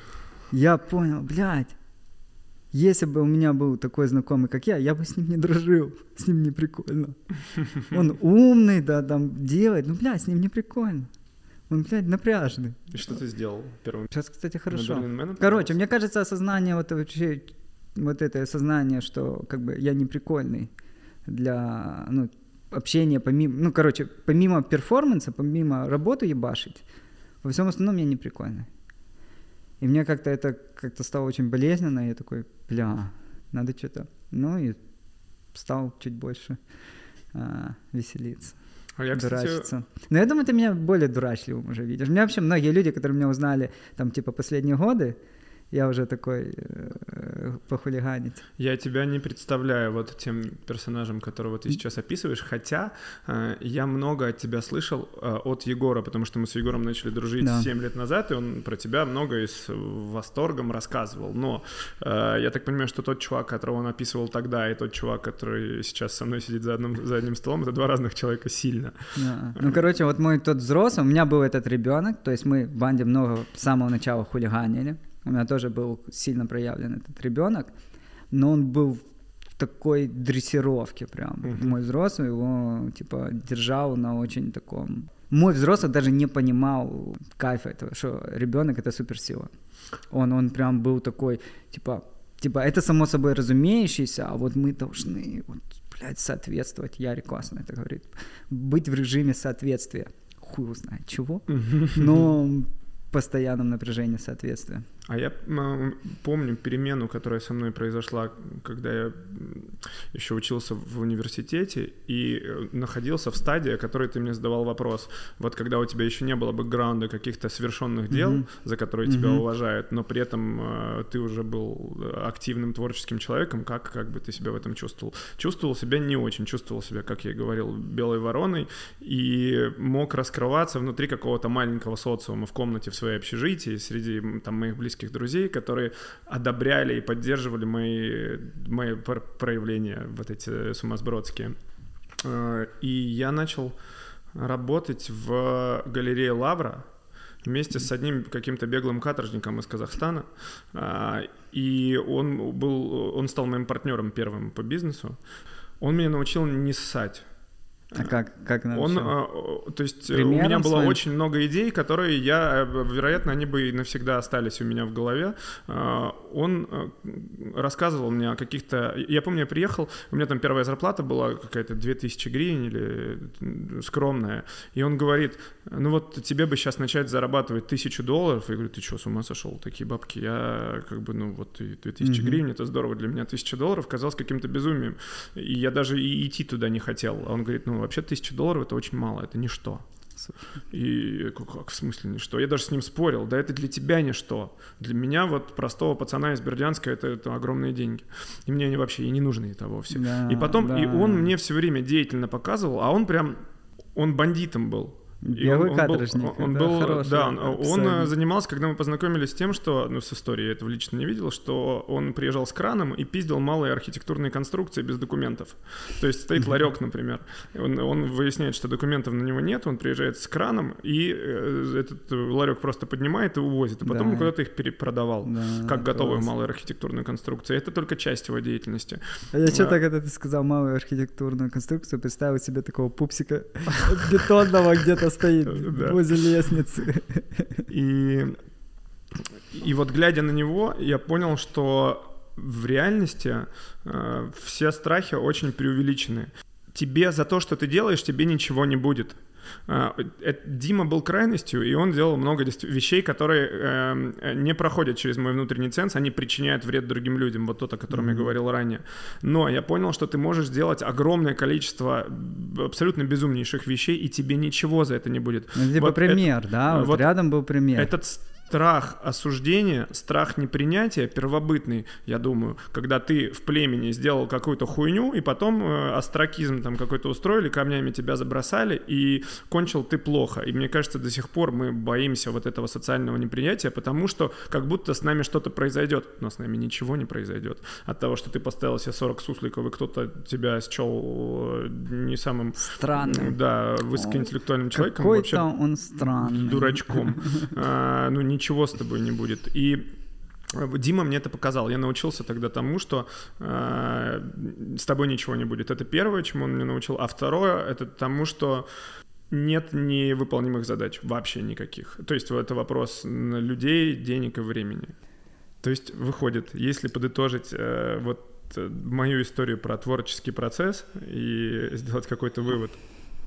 Скука, угу. книги, фантазия, которую ты таким образом развиваешь, и которую ты превращаешь из просто фантазии в прикладную фантазию, mm-hmm. то есть вот в эту самую креативность, и работа со своим страхом, э, который мешает, и с осуждением э, общества, который мешает тебе вот эту фантазию реализовывать. Вот такая цепочка, на самом деле, из семи пунктов, которая для меня может э, Что-то превратить вроде их было меньше. тебя в творческого человека и еще и такого, который делает э, что-то с этим творчеством. Слушай, расскажи еще про... Тогда ты рассказывал про свои отношения э, внутренним ребенком, типа, что у тебя раньше было, вот как ты к нему относился, как вообще у тебя это взаимоотношения? Эм, мои отношения с внутренним ребенком, они требуют серьезной работы, поскольку я всегда его как бы я его лелеял и берег, но при этом очень сильно пиздил. То есть мой взрослый, он как такой злой продюсер, который э, все время колотит его палкой. Давай, придумывай, э, давай, дружище, тебе надо создать еще что-то новое, еще что-то новое. Но при этом никогда не хвалил. У меня есть вопросы с тем, чтобы похвалить он, себя. Даже у тебя же не было, у тебя была детскость как понятие, а не было конкретного ребенка, да, то есть ты его как как, как, как маленького Мишу и не видел. Или да, видел? да, и я относился ко всему, что он создает, как к должному. То есть, э, когда меня недавно спросили про японский привет, ну как, ты mm. доволен собой? И я говорю, ну да, в целом неплохо, э, но сейчас рано еще говорить о том, что неплохо, надо еще там годик поработать, хорошенько засучить рукава, потому что все это может через два месяца накрыться. И я в процессе понимаю, что я я, я себе ни, ни одного доброго слова не сказал с момента запуска этого проекта, который на самом деле э, он перевыполнил все наши ожидания уже на старте. И я попробовал остановиться и таки похвалить себя. И осознал, что я всегда так действую с вот, созданиями моего внутреннего ребенка. Как бы я создаю, создаю, создаю, и все время продолжаю себя уничтожать за то, что mm. этого недостаточно, во-первых, и во-вторых, за то, что эм, ну да, за то, что Я этого недостаточно и что это недостаточно хорошо сделано. То есть мой взрослый, он такой злой продюсер, который берет mm-hmm. за ухо и говорит, давай, Слушай, иди, ты не выйдешь на улицу, пока не придумаешь еще вот это, это, думаешь, это. Это необходимо? Я думаю, что можно по-другому. Я думаю, что... А может, а может это часть, может, э, как бы такой, знаешь, жесткий тренер, он типа помогает таланту расти? Я сейчас э, пробую по-другому. Я пробую останавливаться Любовью. и благодарить э, себя за то, что я сделал, даже если оно не идеальное, а оно, как правило, не идеальное. Не и похоже это... на те PowerPoint, да, на те слайды. И это окей. И стараюсь э, быть, э, вот как и ты говорил, другом э, просто старшим товарищем, mm-hmm. с которым можно посоветоваться. Кстати, круто, чтобы дети еще могли встречаться. Я вот про детей еще понял, что а, когда у нас хорошо проявлен внутренний ребенок, он помогает другим проявлять своего. Ну, типа, видишь Мишу, который весь такой, и думаешь, блядь, я тоже так хочу, хоп, и уже как-то посмелее становишься, да, то есть вот эти... Круто, если бы дети могли встретиться, прикинь, маленький Мишка, маленький Пашка, там что-нибудь бы замутили. Так, а, мне кажется, э, это же так и работает. И твой маленький Пашка встретился в свое время с маленьким Егором и маленьким да, Яриком, и вы что-то вместе Возможно, замутили. именно они подружились. Может Конечно. быть, взрослые мы ни хера бы Конечно. не подружились. А зачем вам, взрослым, это нужно было no, вообще? Создавать no, то, что вы создаете. Да, мы с Егором прям, мы в Леобернете прям хулиганили постоянно. Мы как-то вы... а, комнату айтишников заложили изнутри коробками, мы нашли все коробки, какие можно, и типа и дверь изнутри заложили, как типа как кирпичами забетонировали. И типа, бля, нас перло делать какую-то бесполезную, ненужную дурню, веселиться. вы же, получается, своей деятельностью легализовали свое хулиганство. Ну да, да. У Хотя нас... бы ваше название. Вы же банда. Слушай, Я знаю, сколько у вас было вопросов к этому да, названию. мы пять лет не могли принять, что мы банда. Ну каким смыслом вы его в итоге наполнили и как оно заиграло? Очень рад, очень рад. Ну, мы прям пять лет страдали на серьезных встречах называться бандой, что все дядьки ржали. Вот все эти дядьки, которые... Ну то есть, а, ну, у меня точно, вот когда мы начинали, у меня был период, я очень тянулся к серьезным дядькам. Ну, то есть я себе представлял успешных бизнесменов, все, да, с Forbes, все, все в костюме. Ну, короче, это все.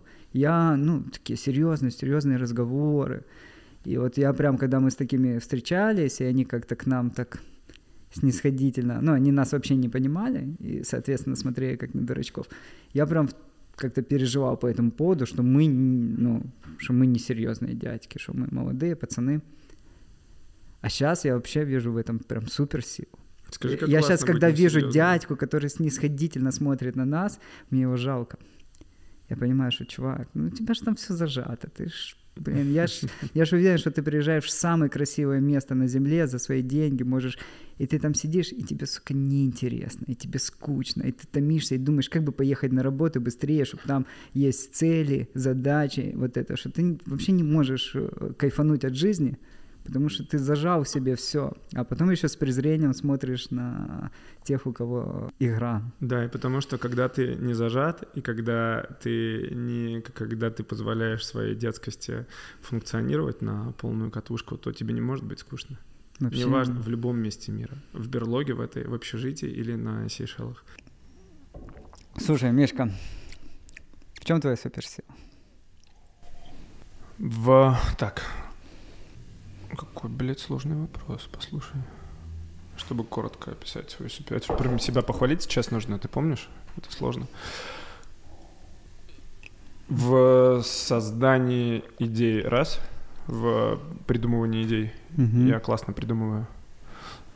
В лидерстве я собираю вокруг себя, я, я идеолог, классный. Угу, зажигаешь, я, да? Я придумываю зажигаешь. идеи и потом делаю так, чтобы потом очень, чтобы очень многие люди заразились этими идеями. Угу. И я очень мало чего боюсь. Слушай, наверное, так. Какой ты охеренный. Да. Блин, а ты как бы... А, ты себя крутым считаешь? Это тоже непростой вопрос. Я одновременно себя и считаю крутым, и не считаю крутым. Если ответить однозначно, то э, скорее да, чем нет.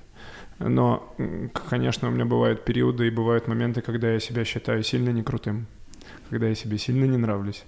А, а чаще всего, конечно, все наоборот. И я классненький, mm-hmm. и мне с собой хорошо. Класс, вот, класс. например, у меня этот год такой эмоционально очень сложный, с большим количеством перемен внутренних. И я, в принципе, заметил, у меня раз лет в пять случается такая глобальная какая-то переоценка mm-hmm. всего в моей жизни. И я, не, я перестаю считать себя крутым. В этот момент, мне да, типа, нужно типа, заново, это все хуйня, Мне нужно да? заново заслужить э, перед собой же э, возможность быть крутым и в ближайшие пять лет себя таковым считать. У меня как-то так это устроено. Слушай, а что для тебя успех? Наверное, для меня успех — это жить той жизнью, э, которой я хочу жить, и при этом иметь время на эстетическое развитие. Ух ты. Это про... Я еще к этому не пришел. Я сейчас на этапе... Э, я живу так, как э, я хочу жить, но мне еще нужно очень много работать и зарабатывать деньги для того, чтобы у меня появилось время на эстетическое развитие. Это, наверное, цель того, чтобы а быть что, богатым. Что для тебя эстетическое развитие? Литература, а. искусство, а, это время. Нет времени это. почитать, да? Есть, но его очень мало. Я утром просыпаюсь, читаю там 30-50 страниц, потом вечером. Все остальное время прям я... сильно-сильно улыбаюсь. Все остальное Слушай, время да. я... Ну, Тебе да, это знакомо, да. Паш? Не, ну просто нет смотри. времени почитать то, что ебашу, чтобы потом почитать. Верно, но смотри, тут же ты, ты упустил первую часть. Жить той жизнью, которой да. я хочу. Иметь э, достаточно ресурсов э, для того, чтобы э, делать те проекты, которые я хочу делать для того, чтобы быть в тех местах, в которых я хочу быть, для того, чтобы жить с тем э, комфортом, когда мне нужен комфорт, э, он мне не всегда нужен, э, для того, чтобы я мог это выбирать и мог себе это позволить. То есть это вопрос денег. А, это так важно? Что Тебе важен комфорт? Он мне бывает важен. То есть он мне может, может быть не важен, и это как бы выбор. Mm-hmm. Я могу себя помещать в условия, когда, как ты себя сейчас поместил в берлогу, в которой... Так я понял, мне надо помещать себя в берлогу. Люкса, в люксе не творится, чувак, в люксе не творится. То есть, э, в принципе, вот это временное эстетическое развитие можно получить, не въебывая на протяжении 15 лет, как я сейчас это делаю. Угу. Но я тогда эм, не смогу э, получать это эстетическое развитие в тех обстоятельствах, в которых я хотел бы. Э, я смогу сидеть в своей квартире в Бердянске и читать книги, работая где-нибудь... Токарем. Токарем, да, или учителем физкультуры Класс. в Бердянской гимназии.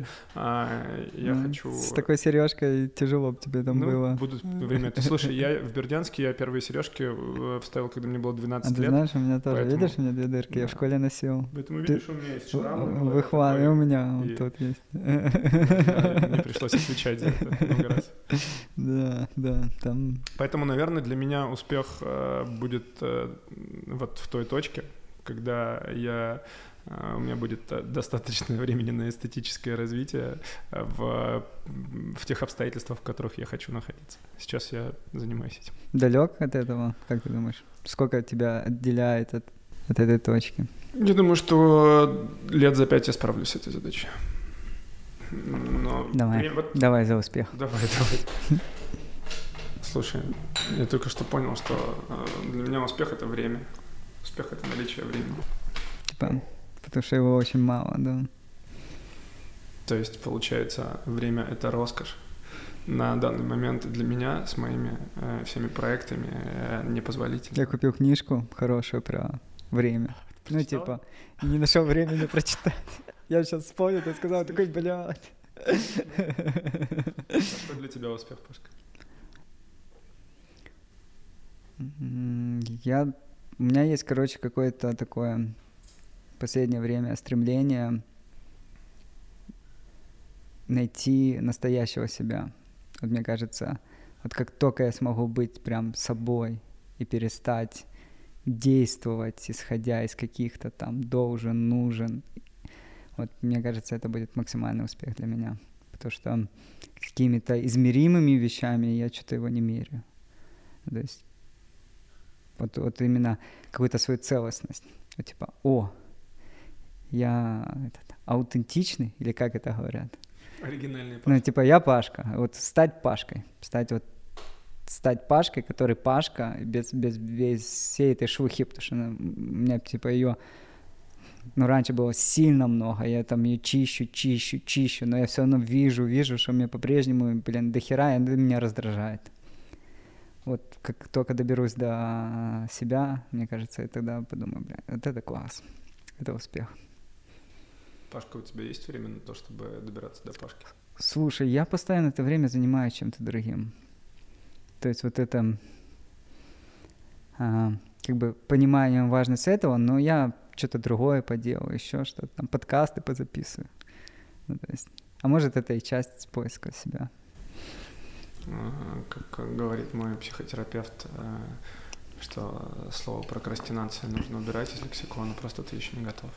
Ага, ты еще не готов прокрастинацию. Да, ну, я, кстати, я, супер прокрастинатор. Я, я прям... Я прокрастинирую, она говорит, нет, погоди, перестань, ты просто сейчас еще не готов. Да, да, Поэтому... да. А насчет, да, я сейчас ездил в Испанию, я хотел немножко освободить себя от э, вереницы дел и подумать о там, происходящем сегодня в моей жизни.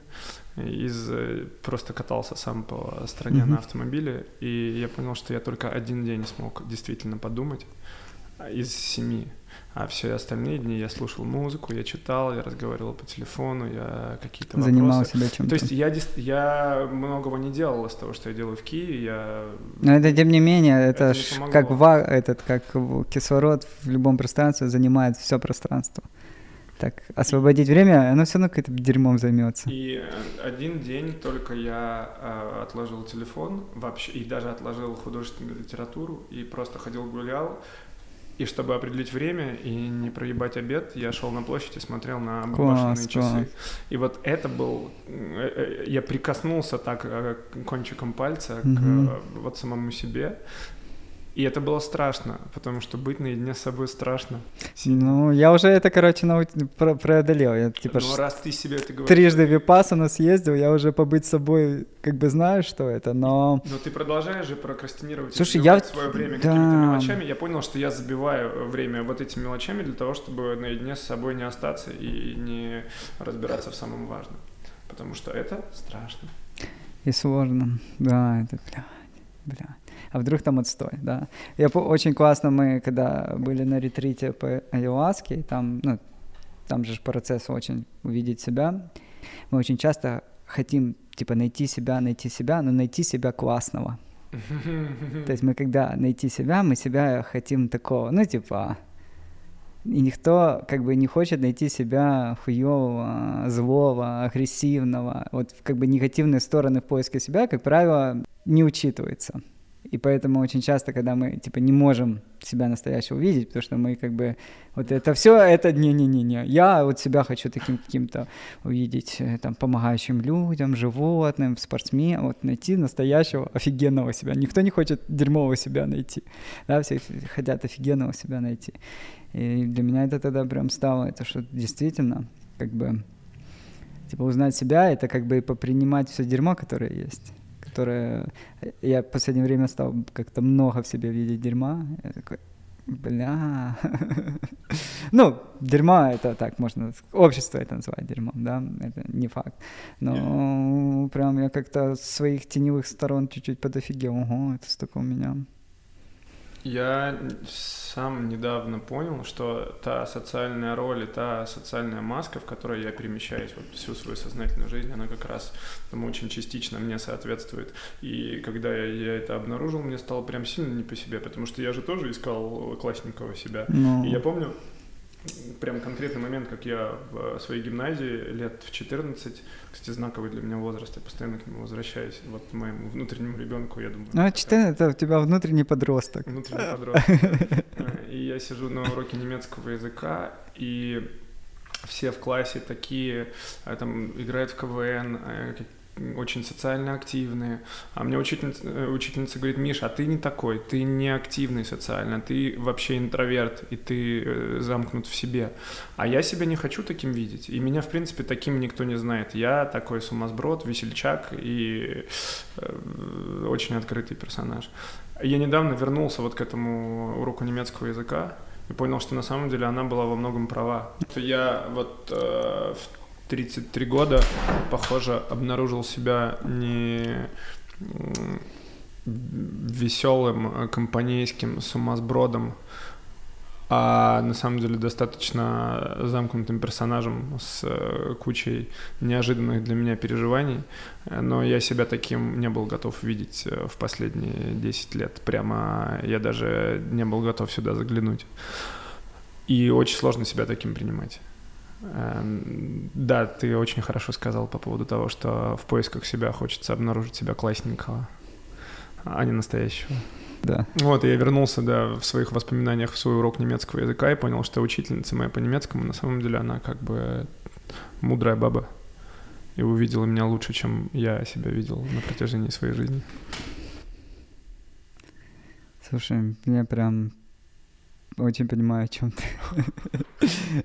Слушай, а я как раз для того, чтобы не видеть себя настоящего, я осознал, что я запрещаю себе ряд эмоций. Мне, например, не нравится Грусть. злость. Злость. Грусть. Грусть, кстати, нормально. Она может быть красивой. Она может песню быть, написать. Она может быть романтичной. А злость я себе до недавних пор вообще не позволял. И то есть вот этот э, классный Мишка, а, веселый такой Мишка пизды не дает, он, да? Он не, он не злится. А, а злость-то, она же все равно существует, и она никуда не девается. Внутрь. А, и я понял, что она... Я злюсь на себя. Mm-hmm. То есть вот всю ту злость, которую... Же я... Всю ту это... злость, которую я не позволяю себе проявить mm-hmm. по адресу к другим людям, я направляю на себя. И я сейчас, э, я недавно научился злиться. И даже в какие-то моменты, когда... Как научился? Э, обнаружил это. И я прям могу специально заставлять себя злиться на кого-то сейчас. И это потому что злость... Когда это... по делу. Ну, типа, ты чувствуешь, что... Я могу об этом не говорить, я просто Пошло. позволяю себе злиться. Это не значит, угу. что я буду приходить... Чувствуешь, что эта энергия пошла, и ты ее уже, типа, направляешь в новый она мощная, канал. И она очень продуктивная, и я себе нравлюсь, когда я злюсь. Да, потому что я, я могу себя обнаружить в каком-то подавленном состоянии, когда я думаю, так, а чего я подавлен? И потом понимаю, что я злюсь на себя за что-то. И я беру эту злость и перенаправляю ее в какой-то другой объект, потому что как бы всегда есть на самом деле на кого ее направить. И это работает как моментальный тумблер, меня как будто переключает, и мне становится окей, и я становлюсь очень заряженным. А, то есть у меня сейчас это мое системное упражнение. Делаю да, регулярно. понимаю, мне прям тоже недавно именно похоже про злость. Я потом очень докопался до чистого гнева. Я понял, что я злость не проявлял, а что такое прям настоящий гнев, я даже и не знал. Ну, что прям, знаешь, когда люди в, в гневе говорят, да, это что-то прям, когда ты, блядь, можешь уничтожать, не знаю, все, все, это прям не злость, это такой гнев, когда, блядь, просто разорвать весь мир, и вообще вот все, что попадется, типа вообще никого не пожалеть. И это такой кайф оказался кайф вообще вот эту эмоцию почувствовать, он, у нее столько энергии, вообще, ну, типа, действительно можно на ней разрушить все, что хочешь. И вот у меня, у меня такое ощущение, что я после этого даже стал чуть больше. Вот у меня прям ощущение, вот мы же себя, когда внутри, ну ты же как, каким-то себя представляешь, вот свой размер. Мы же себя не видим, но мы же себя представляем, да, то есть вот мы когда ходим, мы же не, ну, не можем свой рост, размер увидеть, мы других видим, и себя относительно их представляем какого-то размера. Да? И этот размер — это же очень абстрактная вещь, которую мы себя представляем. Да? То есть мы каким хочем. И мне вот кажется, после того, как я как бы добрался до, до чистой злости, доступа к чистому гневу, мне кажется, я себя стал больше представлять, когда я вот вообще, вот как будто я чуть-чуть объем увеличился. Прям классно. Слушай, а ты сказал про разрушение. Э, вот э, ты как человек, который многое создает, ты часто что-то разрушаешь? Слушай, я беспощаден, кстати. Ну, вот, мне кажется, это одна из моих суперсил. Мне не жалко. То есть я, я вот и в банде в том числе, я прям что-то новое поменять, перестроить. Даже то, что хорошее, мне как бы мне не жалко хорошее. Я, типа, мне важно, чтобы менялось, как-то эволюционировало. Но я надеюсь в лучшую сторону. Я всегда вижу, что это лучше будет. Но прям у меня какой-то лояльности к тому, что есть, ну, ее мало. Но есть, есть зоны, где она есть, вот есть какие-то мои вещи, которым я прикипел, мне жалко. Но я вообще, мне кажется, я разрушитель. Я бунтарь, разрушитель, мне типа только дай что-нибудь покрушить. А для тебя мы про творчество тут разговариваем. А создавать это творчество, понятно, а разрушать это творчество. Конечно. Ну, во-первых, надо... Вот у меня много творческого процесса, я... То есть во мне соединился этот физико-математический ум и творческий. То есть я люблю увидеть какую-то закономерность, какую-то систему, и ее типа а, сломать, да, то есть найти способ, как сделать там малыми усилиями эту систему типа крякнуть, такое хакерство, творческое хакерство. И это же тоже про такое как бы разрушение. То есть мне не нравится, ну, как только я вижу устоявшуюся систему, мне хочется ее mm-hmm. попровоцировать, порасшатать. Я, я, вот мне типа, я не кайфую от того, когда все, все как есть. Я постоянно хочу что-то по... Типа, а что будет, если туда пальцем тыкну? Знаешь, если улей работает, бля, а что если будет в улей пальцем тыкнуть? И я пойду тыкну. И такой, ох ты, тоже маленький Пашка твой развлекается так? Да, он гаденыш, вот этот пиздюк, да, вот я тоже вот когда понял, что это типа, ну, Пашка, он хорошенький, но, но он у меня больше пиздюк, то есть в нем много такой, немного гадкой, гадкой, гадкий, гадкой энергии. Маленький мудила? Ну, в нем, вот да, ну типа он, у него нет, типа, знаешь, есть дети, которые играют хорошо. Вот есть детки, они такие, типа, у них игры, а давай там вот это, а мы в гости друг к другу будем. Вот мне такие игры не интересны. У меня игры должны быть чуть-чуть, ну, вредными, вредными. Пакости какие-то. Это мне, короче, мне весело. Весело, чтобы пакости происходили. Но мне кажется, в тебе тоже это много есть. У тебя же такие многие концепты, они э, очень провоцирующие, очень общество такое э, резонирующее, типа, типа, бля, сейчас вы все. Да, я сильно провокатор. Да. А по поводу внутреннего малолетки есть еще одна штука, которую я недавно понял. Я никогда не играю в игры ни в какие. Угу, угу. В, не в компьютерные да, игры, я, да. я равнодушен к играм. И недавно э, разобрался, почему. А, оказывается, как раз э, мой, мой внутренний малолетка, он просто не готов играть в игры по чужим правилам. А, ты типа, э, типа То есть... если есть игра, значит есть правила, и тебе и это... это не подходит. И я, мои близкие друзья знают, что, например, в настольные игры со мной за одним столом играть противопоказано, потому что я, во-первых, в них, скорее всего, ну, я могу согласиться, буду просто с недовольным, недовольной физиономией сидеть, и не буду сильно вовлечен, так чисто из политкорректности соглашусь. А, либо просто буду говорить, нет, нам что, не о чем за этим столом поговорить, давайте развлекаться как-то Слушай, иначе. я тоже. То я, для короче... меня важно, э, как я понял, правила создать. И тогда я играю. Немножко я короля. Играю, немножко я играю короля. игры, но я э, их все придумываю сам.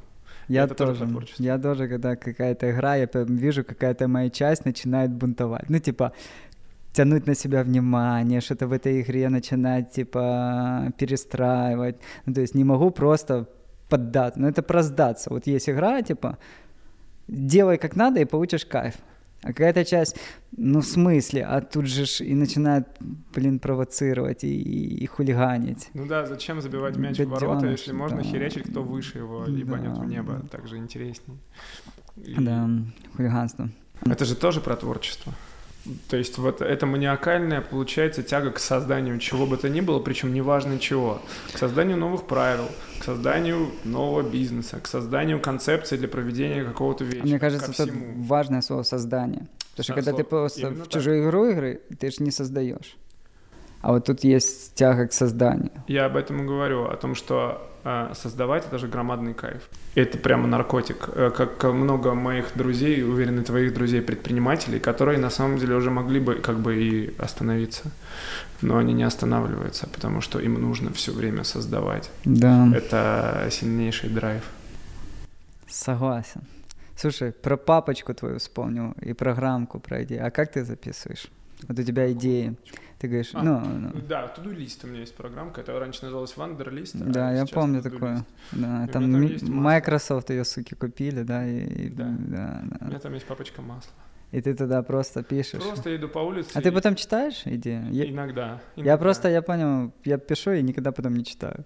Ну, у меня а типа знаешь... есть. У меня вот заметки, я, чтобы их нах... э, находить, я просто в ноутс пишу. Я всегда пишу идея, точка. Ну и потом поиск по идеям. Вот. И я понял, что, блядь, я их пишу, пишу, пишу, пишу, пишу, но не возвращаюсь к ним. Чуваки, потому что их такое количество приходит новых, я не могу перечитывать старые. Ну. Я создал для своих заметок файл, в которых я написал список моих важных заметок. Чтобы там у меня написано заметки об этом, заметки об этом с названиями, чтобы я в поиске мог их найти, так как уже много. Но, а по поводу запоминания, я, например, выписываю слова всю жизнь с детства. У меня раньше было две настольные книги, словарь Ожегова или Ожегова, mm-hmm. я не знаю, как правильно, и иностранных слов. И я из всех книг выписывал, у меня была тетрадка такая толстая, выписывал слова и учил их. Я продолжаю это делать до сих пор. Я, конечно, в них не заглядываю каждый день, я перечитываю тогда, когда я записал новое слово. Я записал новое слово, я прошелся, просмотрел все. И так, мне кажется, я их немножко запоминаю. И что на какой-то 25 а раз... А зачем тебе знать? Мне Просто интересно. прикольно, Мне да? нравится, это такая, такая игра. И мне кажется, что что я становлюсь от этого умнее, мой вокабуляр становится богаче. И, ты ж, и, ну, не очень слышно, что ты их используешь. Я не слышал ни одного незнакомого слова за весь разговор. Я могу выворачивать какие-то замысловатые слова. И где? С кем ты их выворачиваешь? Где ты проявляешь? Это может произойти. На самом деле я с возрастом стал это делать реже. Раньше я этим прям бравировал. Я ну, вычитал... все такие, всех такие люди раздражают. Я вы... Верно. И я думаю, что я был именно таким 10 лет назад. Я вычитал Достоевского слова какое-то манкировать или контрикорировать. Я такой, как в диалоге в постном, я, блядь, буду манкировать. Ну, на свиданиях, вами, наверное, помогало. Вами этим вечером. А, да, я понял, что это раздражает тоже со временем, что это такое псевдоинтеллектуальная история, которая к реальности не Хорошо, давай посмотрим. Скажи, как написать? Вот ты написал тексты, да, к своим всем песням. Да. Да. Как пишется, как пишутся стихи? Смотри, а важный момент, я люблю писать. А, и моя первая работа в институте копирайтер. Кстати, Хорошо, все равно. Как пишется? Это, это отдельная тема. Как пишется стих? Первое, может просто возникнуть какое-то словосочетание. Я что-то вижу или в диалоге. Помнишь, когда мы с тобой э, увиделись в кафе, uh-huh. и ты сказал про меньше люкса, больше хаоса, yeah. я сразу э, четверостишье просто написал. Uh-huh. Э, и я думаю, что я из этого песню когда-нибудь сделаю. Я там запишу тебя в соавтор. И потом я могу на основании вот э, одного словосочетания, которое я или услышал... То есть ты где-то услышал, и, и услышать, ты его типа как Я могу его увидеть в зацепил. я могу увидеть его в Типа классная фраза, а да? в голове. Я могу ехать в машине, слушать mm-hmm. какой-то бит и просто там что-то... Я очень люблю петь какую-то херню постоянно, mm-hmm. это раздражает всех моих домашних. А ну, еще я... про это. Ты типа просто... Я типа, просто хожу и бубню. Смотрю в окно, да, да, да, там картина. Она меня сейчас все съест. Короче, хожу просто да. какую-то хрень пою. Бубнишь, да, такое? Бубню, пою, могу, и самое главное, что я могу это делать часами. Причем mm-hmm. я могу взять одно предложение и часами ходить. И потом в какой-то момент, типа, хлоп, в этом я могу, что-то если сложилось. Я понимаю, что в этом есть какое-то волшебство, я это могу записать на диктофон, я это записываю. Вот это, То есть, типа, и, из, из слов каких-то бубнешь, оно в какой-то момент превращается в какую-то э, интересную штучку. Ты ее да. как-то куда-то приводишь, да, да к чему-то. И потом я могу также я могу писать какую-то музыку и просто, э, чтобы запомнить мелодию, я всегда сначала придумываю мелодию. А ты ее в голове придумаешь? Да, просто в голове. Типа у тебя в голове началось, типа... Да. Как она звучит? А ну, я начинаю как звучит? Я играю, и я такой тан таран таран-тан. Я начинаю так, ты сегодня сдохла. И, и, и вот это, я какие-то слова пою просто а, рандомные. И потом, когда я переслушиваю, я понимаю, что, а, окей, допустим, ты сегодня сдохла. Там вот в песне «Полосы», например, которая, на которую я клип снял, э, бля, там было вообще не полосы, а «Досчитай до 100». И я, я очень долго пытался придумать что-то для «Досчитай до 100». Я там, ну, можно образно, нахера кому-то считать до 100. И я очень долго могу мусолить мусолить с этими фразами, пытаться под них подстроить uh-huh. что-то. Иногда это получается, потому что uh-huh. фраза может оказаться какой-то просто абстрактной, но классной. Uh-huh. А иногда я иногда просто под вот фонетически какую-то или ритмическую историю пытаюсь выстроить слова и найти какую-то тему. Лучше всего, конечно, придумывается, когда у тебя есть конкретное переживание. То есть писать mm-hmm. для, по, по переживанию это вообще фантастика. Дальше я могу, если мне нужно что-то написать, и у меня нет вдохновения, я могу зайти и начать читать какую-то а, желтую прессу. Просто зайти, как какой-то газета Speed.info в Google вбить, и начать читать какие-то заголовки. А, и просто смотреть, зацепит ли меня какое-то словосочетание. И вот с этим словосочетанием, кстати, про бюджетный курорт я придумал именно так. Я прочитал бюджетный курорт, у меня была мелодия только а вообще я прям очень... Я у нас в компании э, копирайтер в приветах до сих пор. Слушай, Если Миш, что-то нужно... А тебя как бы количество талантов не пугает? Я... Это, кстати, проблема. Сейчас, э, секунду про копирайт. Я... У нас есть копирайтер, но если нужно создать, опять же, какой-то вербальную, эпистолярную конструкцию, mm-hmm. мне нужно сделать э, или сделать что-то, то есть не просто подпись в Инстаграме, а какой-то обстоятельный mm-hmm. текст, это всегда ко мне. Я и модерировать могу нашего копирайтера, а вот э, как история с мусором, это моя задача. А, и мне это очень сильно нравится, я люблю писать. Соответственно, та же самая история с песнями и со стихами. Ты прям тексты пишешь? Ну, а как правило, это не какой-то большое количество знаков, угу. но да, я прямо могу писать тексты, и мне это нравится. Потому что я люблю читать, и, соответственно, писать мне тоже интересно. Хорошо, смотри, у тебя... По, про таланты. Текст. Это, это, это проблема. Угу. У меня все очень хорошо получается, и это проблема. Я, я слушай, обнаружил. я недавно... У меня, короче, есть это. Я понял, что в какой-то момент, что Слава Балбек — это и есть тот самый сын маминой подруги. Так. Да, я не успел проснуться, я не успел проснуться, а Слава Балбек уже сделал больше, чем я за месяц. Он там что-то и поплавал, да. и побегал, и уже собачкам помог, и уже кровь тоже помог сдать, и уже проект сделал, в Сан-Франциско слетал, да. и он еще КМС по боксу, оказывается, и в шахматы, и потом предметный дизайн, что там, Слава, еще есть. Ну, короче, шутки смешные шутит.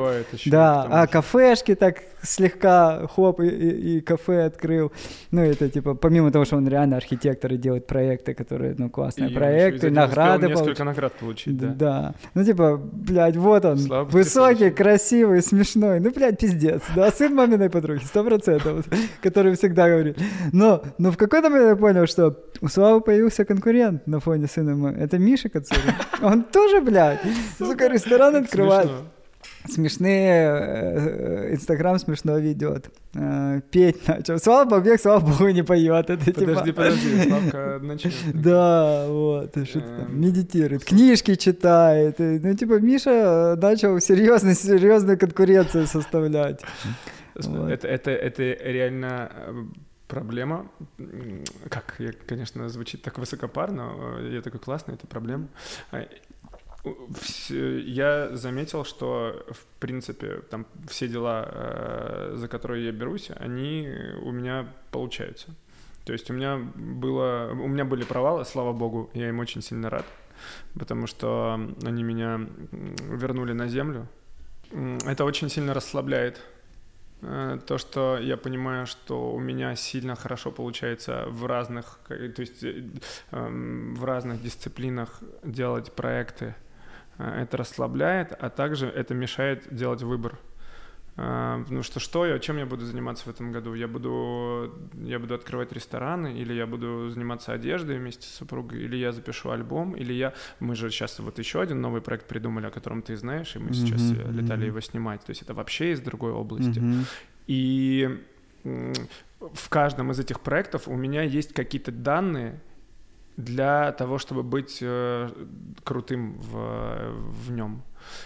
И мне сложно с этим, потому что я, я, я не могу определиться, как правило, не могу сфокусироваться, э, и мне интересно все это сделать. Mm-hmm. Поэтому, э, поэтому я антиэссенциалист. Я читал эту книгу, и я... Я, когда... я тоже, я, я, я, я прочитал, понял, блядь, я, я никогда не стану. Я понял, что я для себя просто... При... Я антиэссенциалист. Я сразу все забыл.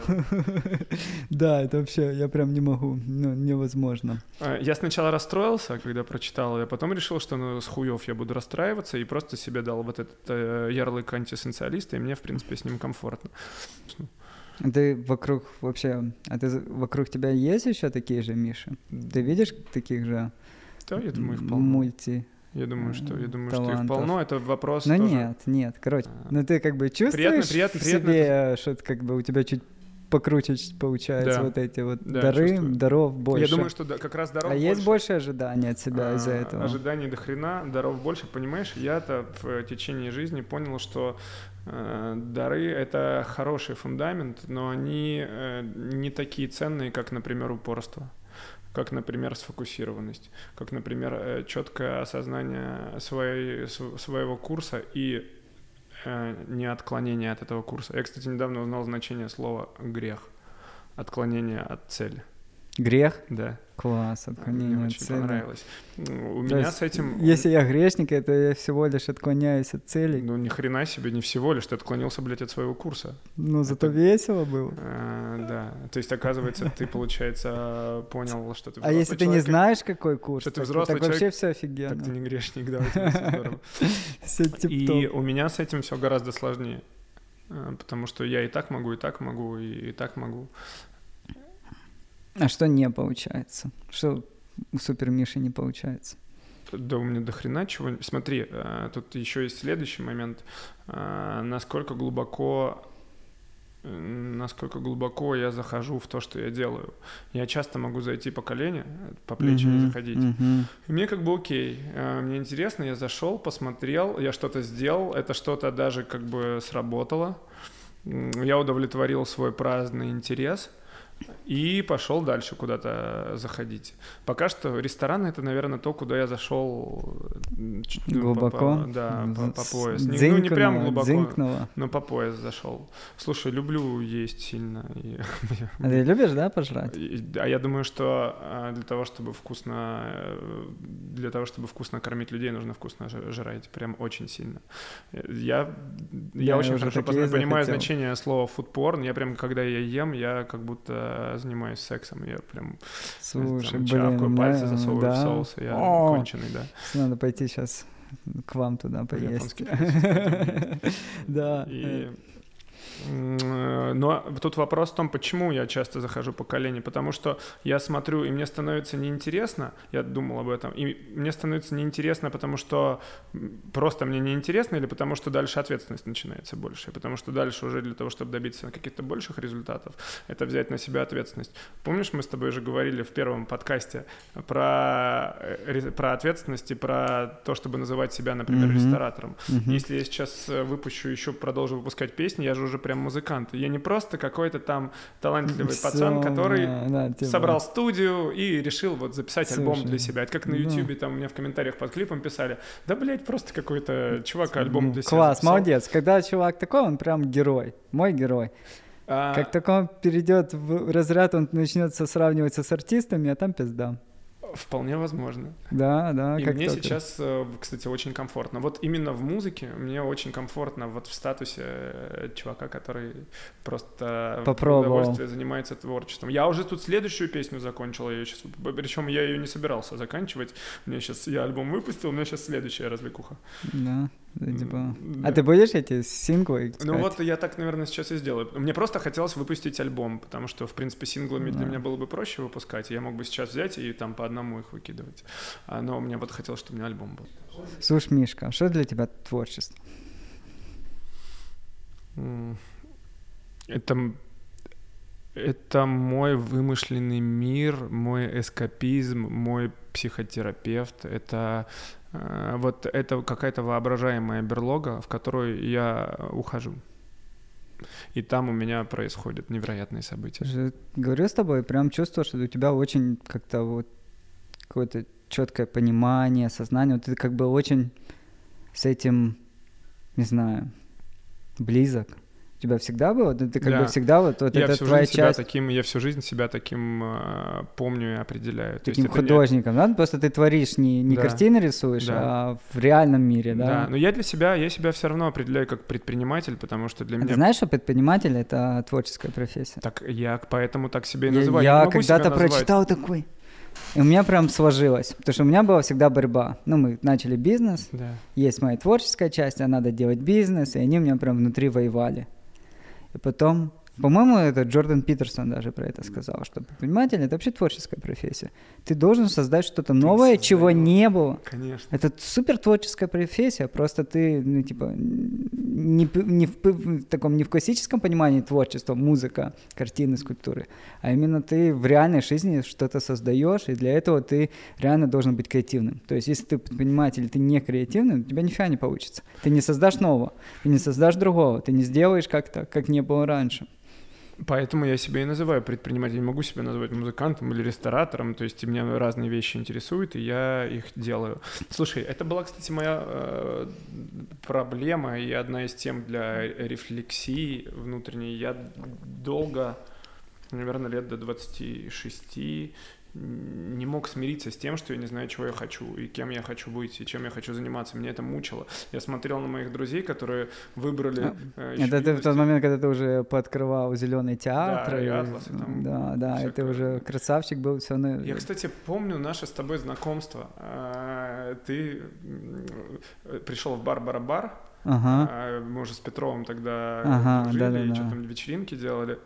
И у тебя кама была, вы ее недавно открыли, ага. по-моему. И ты сидишь на стуле, я прям помню эту картину, да. помню, бля, в чем ты одет. Да, и... прикинь. Блин, я и, не помню. И, Но я помню стулья, какие у вас и, пиздец и, неудобные были. Я помню, я говорю тебе, Паш, блин, офигеть, что вы делаете такое новое обучение. Я очень хотел бы пойти у вас чему-то поучиться, потому что я ничего не умею. А ты мне говоришь, в смысле, как ты не умеешь? А как ты сделал вот этот, мы сейчас сидим, Атлас? Я говорю, да это ну, как бы просто... Он само сделает. Я, я, я тут, я тут просто... Вот. Ну, я я помню, меня удивил твой вопрос, э, и, и, и удивило вот это, да, как ты это сделал, я думаю, хм, а это разве что-то значит? Это то, считается, сделал, да. да. А, надо чему-то поучиться и чему-то научиться конкретному, какой-то, какому-то ремеслу. А, мне очень хотелось научиться какому-то ремеслу. Так вот, я до вот, лет 26 или 27 мучился все время, что кто-то вот стоматологом стал и выбрал он, вот там с восьмого класса решил, что он станет стоматологом, а кто-то певцом и так далее. А я так вообще не могу, я то это хочу, то это хочу, и все делаю, и все как бы еще и получается.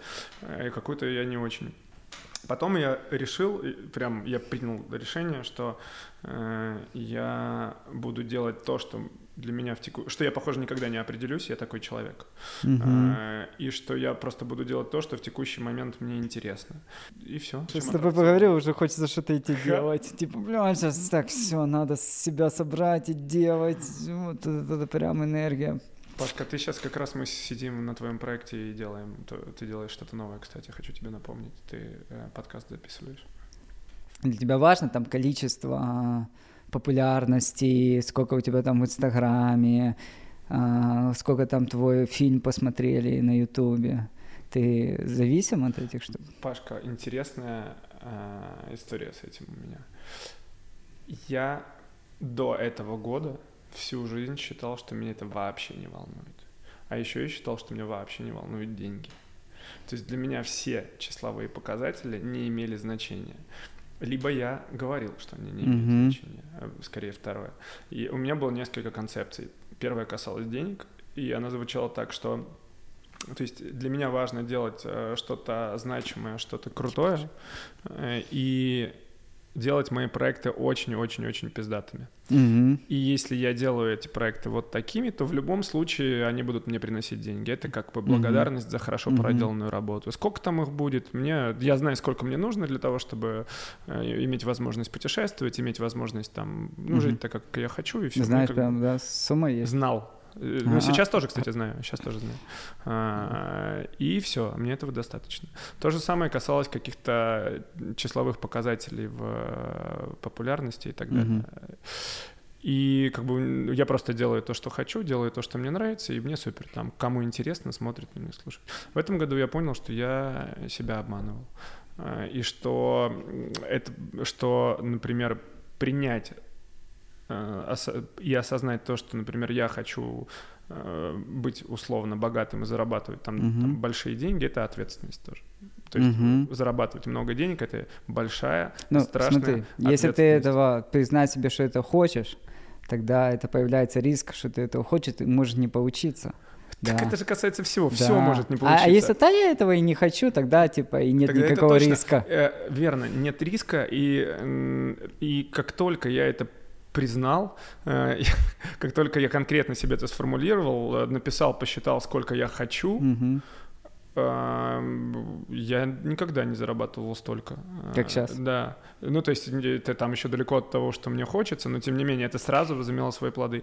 Та же самая история с числовыми показателями. Я понял, что я хочу, чтобы они росли и что мне на самом деле очень приятно внимание, и что когда я говорю, что да, это для меня не имеет никакого значения, это тоже просто масочки и самообман. И я придумал э, проект, собственно, над которым, угу, э, который, я выпущу, про, который про, должен про э, мне в этом вопросе Класс, помочь. Слушай, Поэтому, то есть вот этот момент принятия, он э, Блин, очень конкретно я, влияет на результат. Я вот думаю, я как бы, потому что у меня есть, типа в подкасте я думал, ну, я его долго вынашивал, никак не мог решиться делать. И одна из причин, мне хотелось его сделать, чтобы это было не про работу и напряг, а что-то такое легенькое, поболтать про вещи, которые меня волнуют. И сейчас я тоже думаю. Потом он как бы хорошо зашел, я себе поставил очень низкий, говорю, ну, будет тысяча этих прослушиваний, и это для меня будет ок. Ну, а типа, а сколько, кстати? ну, можно? Сильно больше. Класс, класс. вот. Да у меня только моих знакомых и друзей в сторис да, там, да, не знаю, да. 10 тысяч человек и, и, и я сейчас не могу до конца себе честно сказать, я по-прежнему в режиме, что это, ну, типа, это не важно. Я буду делать, просто делать, потому что я задумал его, типа, делиться про какие-то свои переживания, то, что меня волнует, про какой-то свой опыт, то, что я из него достал. Или я такой уже, ну, блин, вот это прикольно, я был номер один в чартах, это как-то, ну, типа, уже не хочется выпадать оттуда. Ха. Ну, типа, я такой, блядь, сука, что происходит? Нет, нет, не лезь сюда. А почему нет? Достигатор. Почему нет? Это же Слушай, она меня напрягает, потому что, смотри, у меня, я, типа, первый выпустил, у меня потом я уехал в отпуск, потом недельку, короче, у меня не было им заниматься времени. Угу. Ну, типа, и месяц ни хера. Ну, естественно, ты выпадаешь. Ну, типа, ты не можешь месяц быть в топе, если ты не выкладываешь новые выпуски. И, соответственно, вот, вот та моя часть, которая хочет быть в топе, она начинает, мы ничего не делаем, мы не записываем подкаст, блядь, ну что, да давай быстрее, что? А, с Мишей договорились, а Миша приносит, ну да, конечно, ничего блядь, ну это что, опять не выпустим? И я прям чувствую, как это говно начинает мне уже напрягать, я говорю, так, стоп, блядь, ну, ну не ради этого же задумалась. Здорово, что я на Випассану не поехал. Да, да, ну видишь, возможно, это мои эти проекции. И, и вот здесь вот тот баланс между удовольствием, потому что это лишает удовольствия, удовольствие. Я вот в себе очень четко, как только я начинаю гнаться за цифрами, я теряю удовольствие от процесса. Потому что, ну, это типа, начинается, как бы, цифра становится важным. Они, ну, типа, цель становится важнее процесса, когда Слушай, за цифрой. А если цифры Эм, например, рассматривать не в цифрах, а в людях, то, мне кажется, это работает немножко по-другому. Да. И, понимаешь, ты же так или иначе занимаешься творчеством, твои подкасты — это творчество. А мне кажется, что любой творческий человек, который говорит, что он делает творчество не для того, чтобы кто-то это услышал и делает вообще ради творчества или ради себя, он пиздит. Потому что э, нам, творческим людям, очень важно, чтобы то, что мы сделали, послушали, что-то нам об этом сказали, а, желательно еще хорошее, а ну или хоть что-нибудь.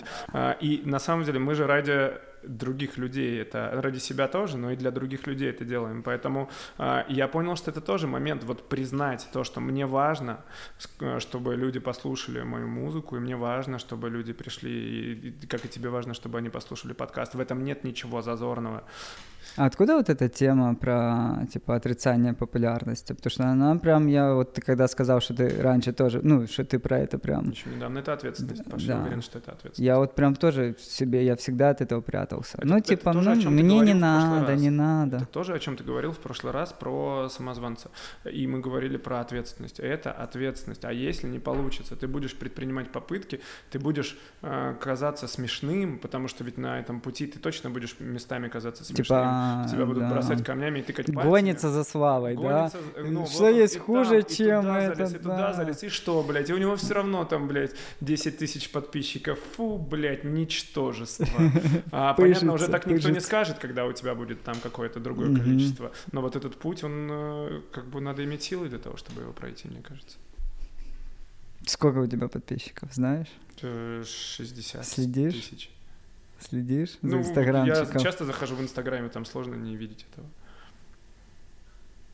Но я э, на данном этапе, я, я бездельник в этом вопросе. И это тоже про вопрос ответственности. То есть я бы мог сказать, что да, мне это про мне пофиг, там сколько у меня подписчиков. И вот я недавно понял, что это неправда. Но для того, чтобы это изменить, необходимо над этим работать. То есть это такая же работа, как и любая другая. У меня был заход, я как-то был там, все, блядь, начну постить. В Clubhouse е я видел, у тебя заход был. Clubhouse, слушай, Clubhouse там... это вообще была моя тема, но, к сожалению, Clubhouse сдох. Типа я оказался супер популярен в дохлом месте. Да, ну и у меня как-то был на Инстаграме такой, все, так это, типа, класс, аудитория. А, я там что-то начал, но меня намного не хватило. Я, типа, там, не знаю, может, месяц я как бы был похож на инста живого персонажа, а потом я всегда исчезаю потом через месяц просыпаюсь. У меня такие как бы всплывания. Я всплыву, недельку попощу, исчезну. Всплыву, недельку попощу, исчезну. Ну, у меня друзья, которые этим занимаются, они там в воскресенье делают себе сами контент-план и контент да. планируют эту историю. Слушай, ну мне, я не знаю, но мне что-то такое жизнь жизнь жить не хочется. Мне, Слушай, ну это мне... же работа. Ты, у тебя своя А мне и работу такую не хочется ну, делать. Ну, мне типа мысли о том, что я, когда в классном месте, и у меня уже программа заложена, типа, выхватывать момент туда, все. Возможно, это, знаешь, слушай, это тоже какая-то там внутренний запрет, но мне немного страшно от осознавания, что я типа буду вот, типа не смогу. Я смотрю, вот в свое, в свое время мне сильно стало сложнее видеть фильмы, смотреть. Потому что уже эти монтажные склейки, вот это, это три четверти. Я, короче, начинаю... Профессионал? Ну, ну вот, короче, она стала портить. Мне в кино стало не так классно, как до этого. Ну, то есть до этого я прям кайфовал, я просто погружался в фильм. А потом, когда я стал чуть-чуть связан с этим, ну, мне стало... Все, я не могу уже полностью погрузиться. Я типа на 80%. И мне вот эта увлеченность делиться своей жизнью в социальных сетях, мне немного страшно, что это вот поломает жизнь. Потому что уже ты в любом классном моменте будет говнистый голосок. О, это сейчас я типа чик-чик-чик и подсниму, и поделюсь, и все мои подписчики увидят. И, и момент проебывается. Ну, не проебывается, он ослабляется. Да, он становится не таким чистым, не таким настоящий. Слушай, ну я не веду прям очень сильно, настолько активно э, свой Инстаграм, чтобы тебе э, как-то возразить, и я тоже часто об этом думаю, и в какие-то особенные моменты я, я их, скорее всего, не сфотографирую и не выложу. Я там, ну, ты же на меня подписан, да. наверное, всякую ерунду, я там ирония, ногу ирония. собаки сфотографирую и напишу, ух ну, ты, нога собаки. То есть это то, как я это делаю. Ну что, Мишка? Пашка. Спасибо тебе большое прям восхищен твоим процессом, восхищен, как у тебя это все делается. Теперь вдвойне будет интересно наблюдать, как у тебя вот это все будет а, раскрываться. Давай, больше рассказывай, прям больше делись, пиши. Короче, слушай, очень классный Инстаграм, смешной, ироничный. Ну, ну прям, вот мне прям хочется видеть, чтобы ты делился, делился, как у тебя это делается не просто там уже каким-то отражением финала, а вот фильм это, мне кажется, супер тема. Я, кстати, снял про японский фильм.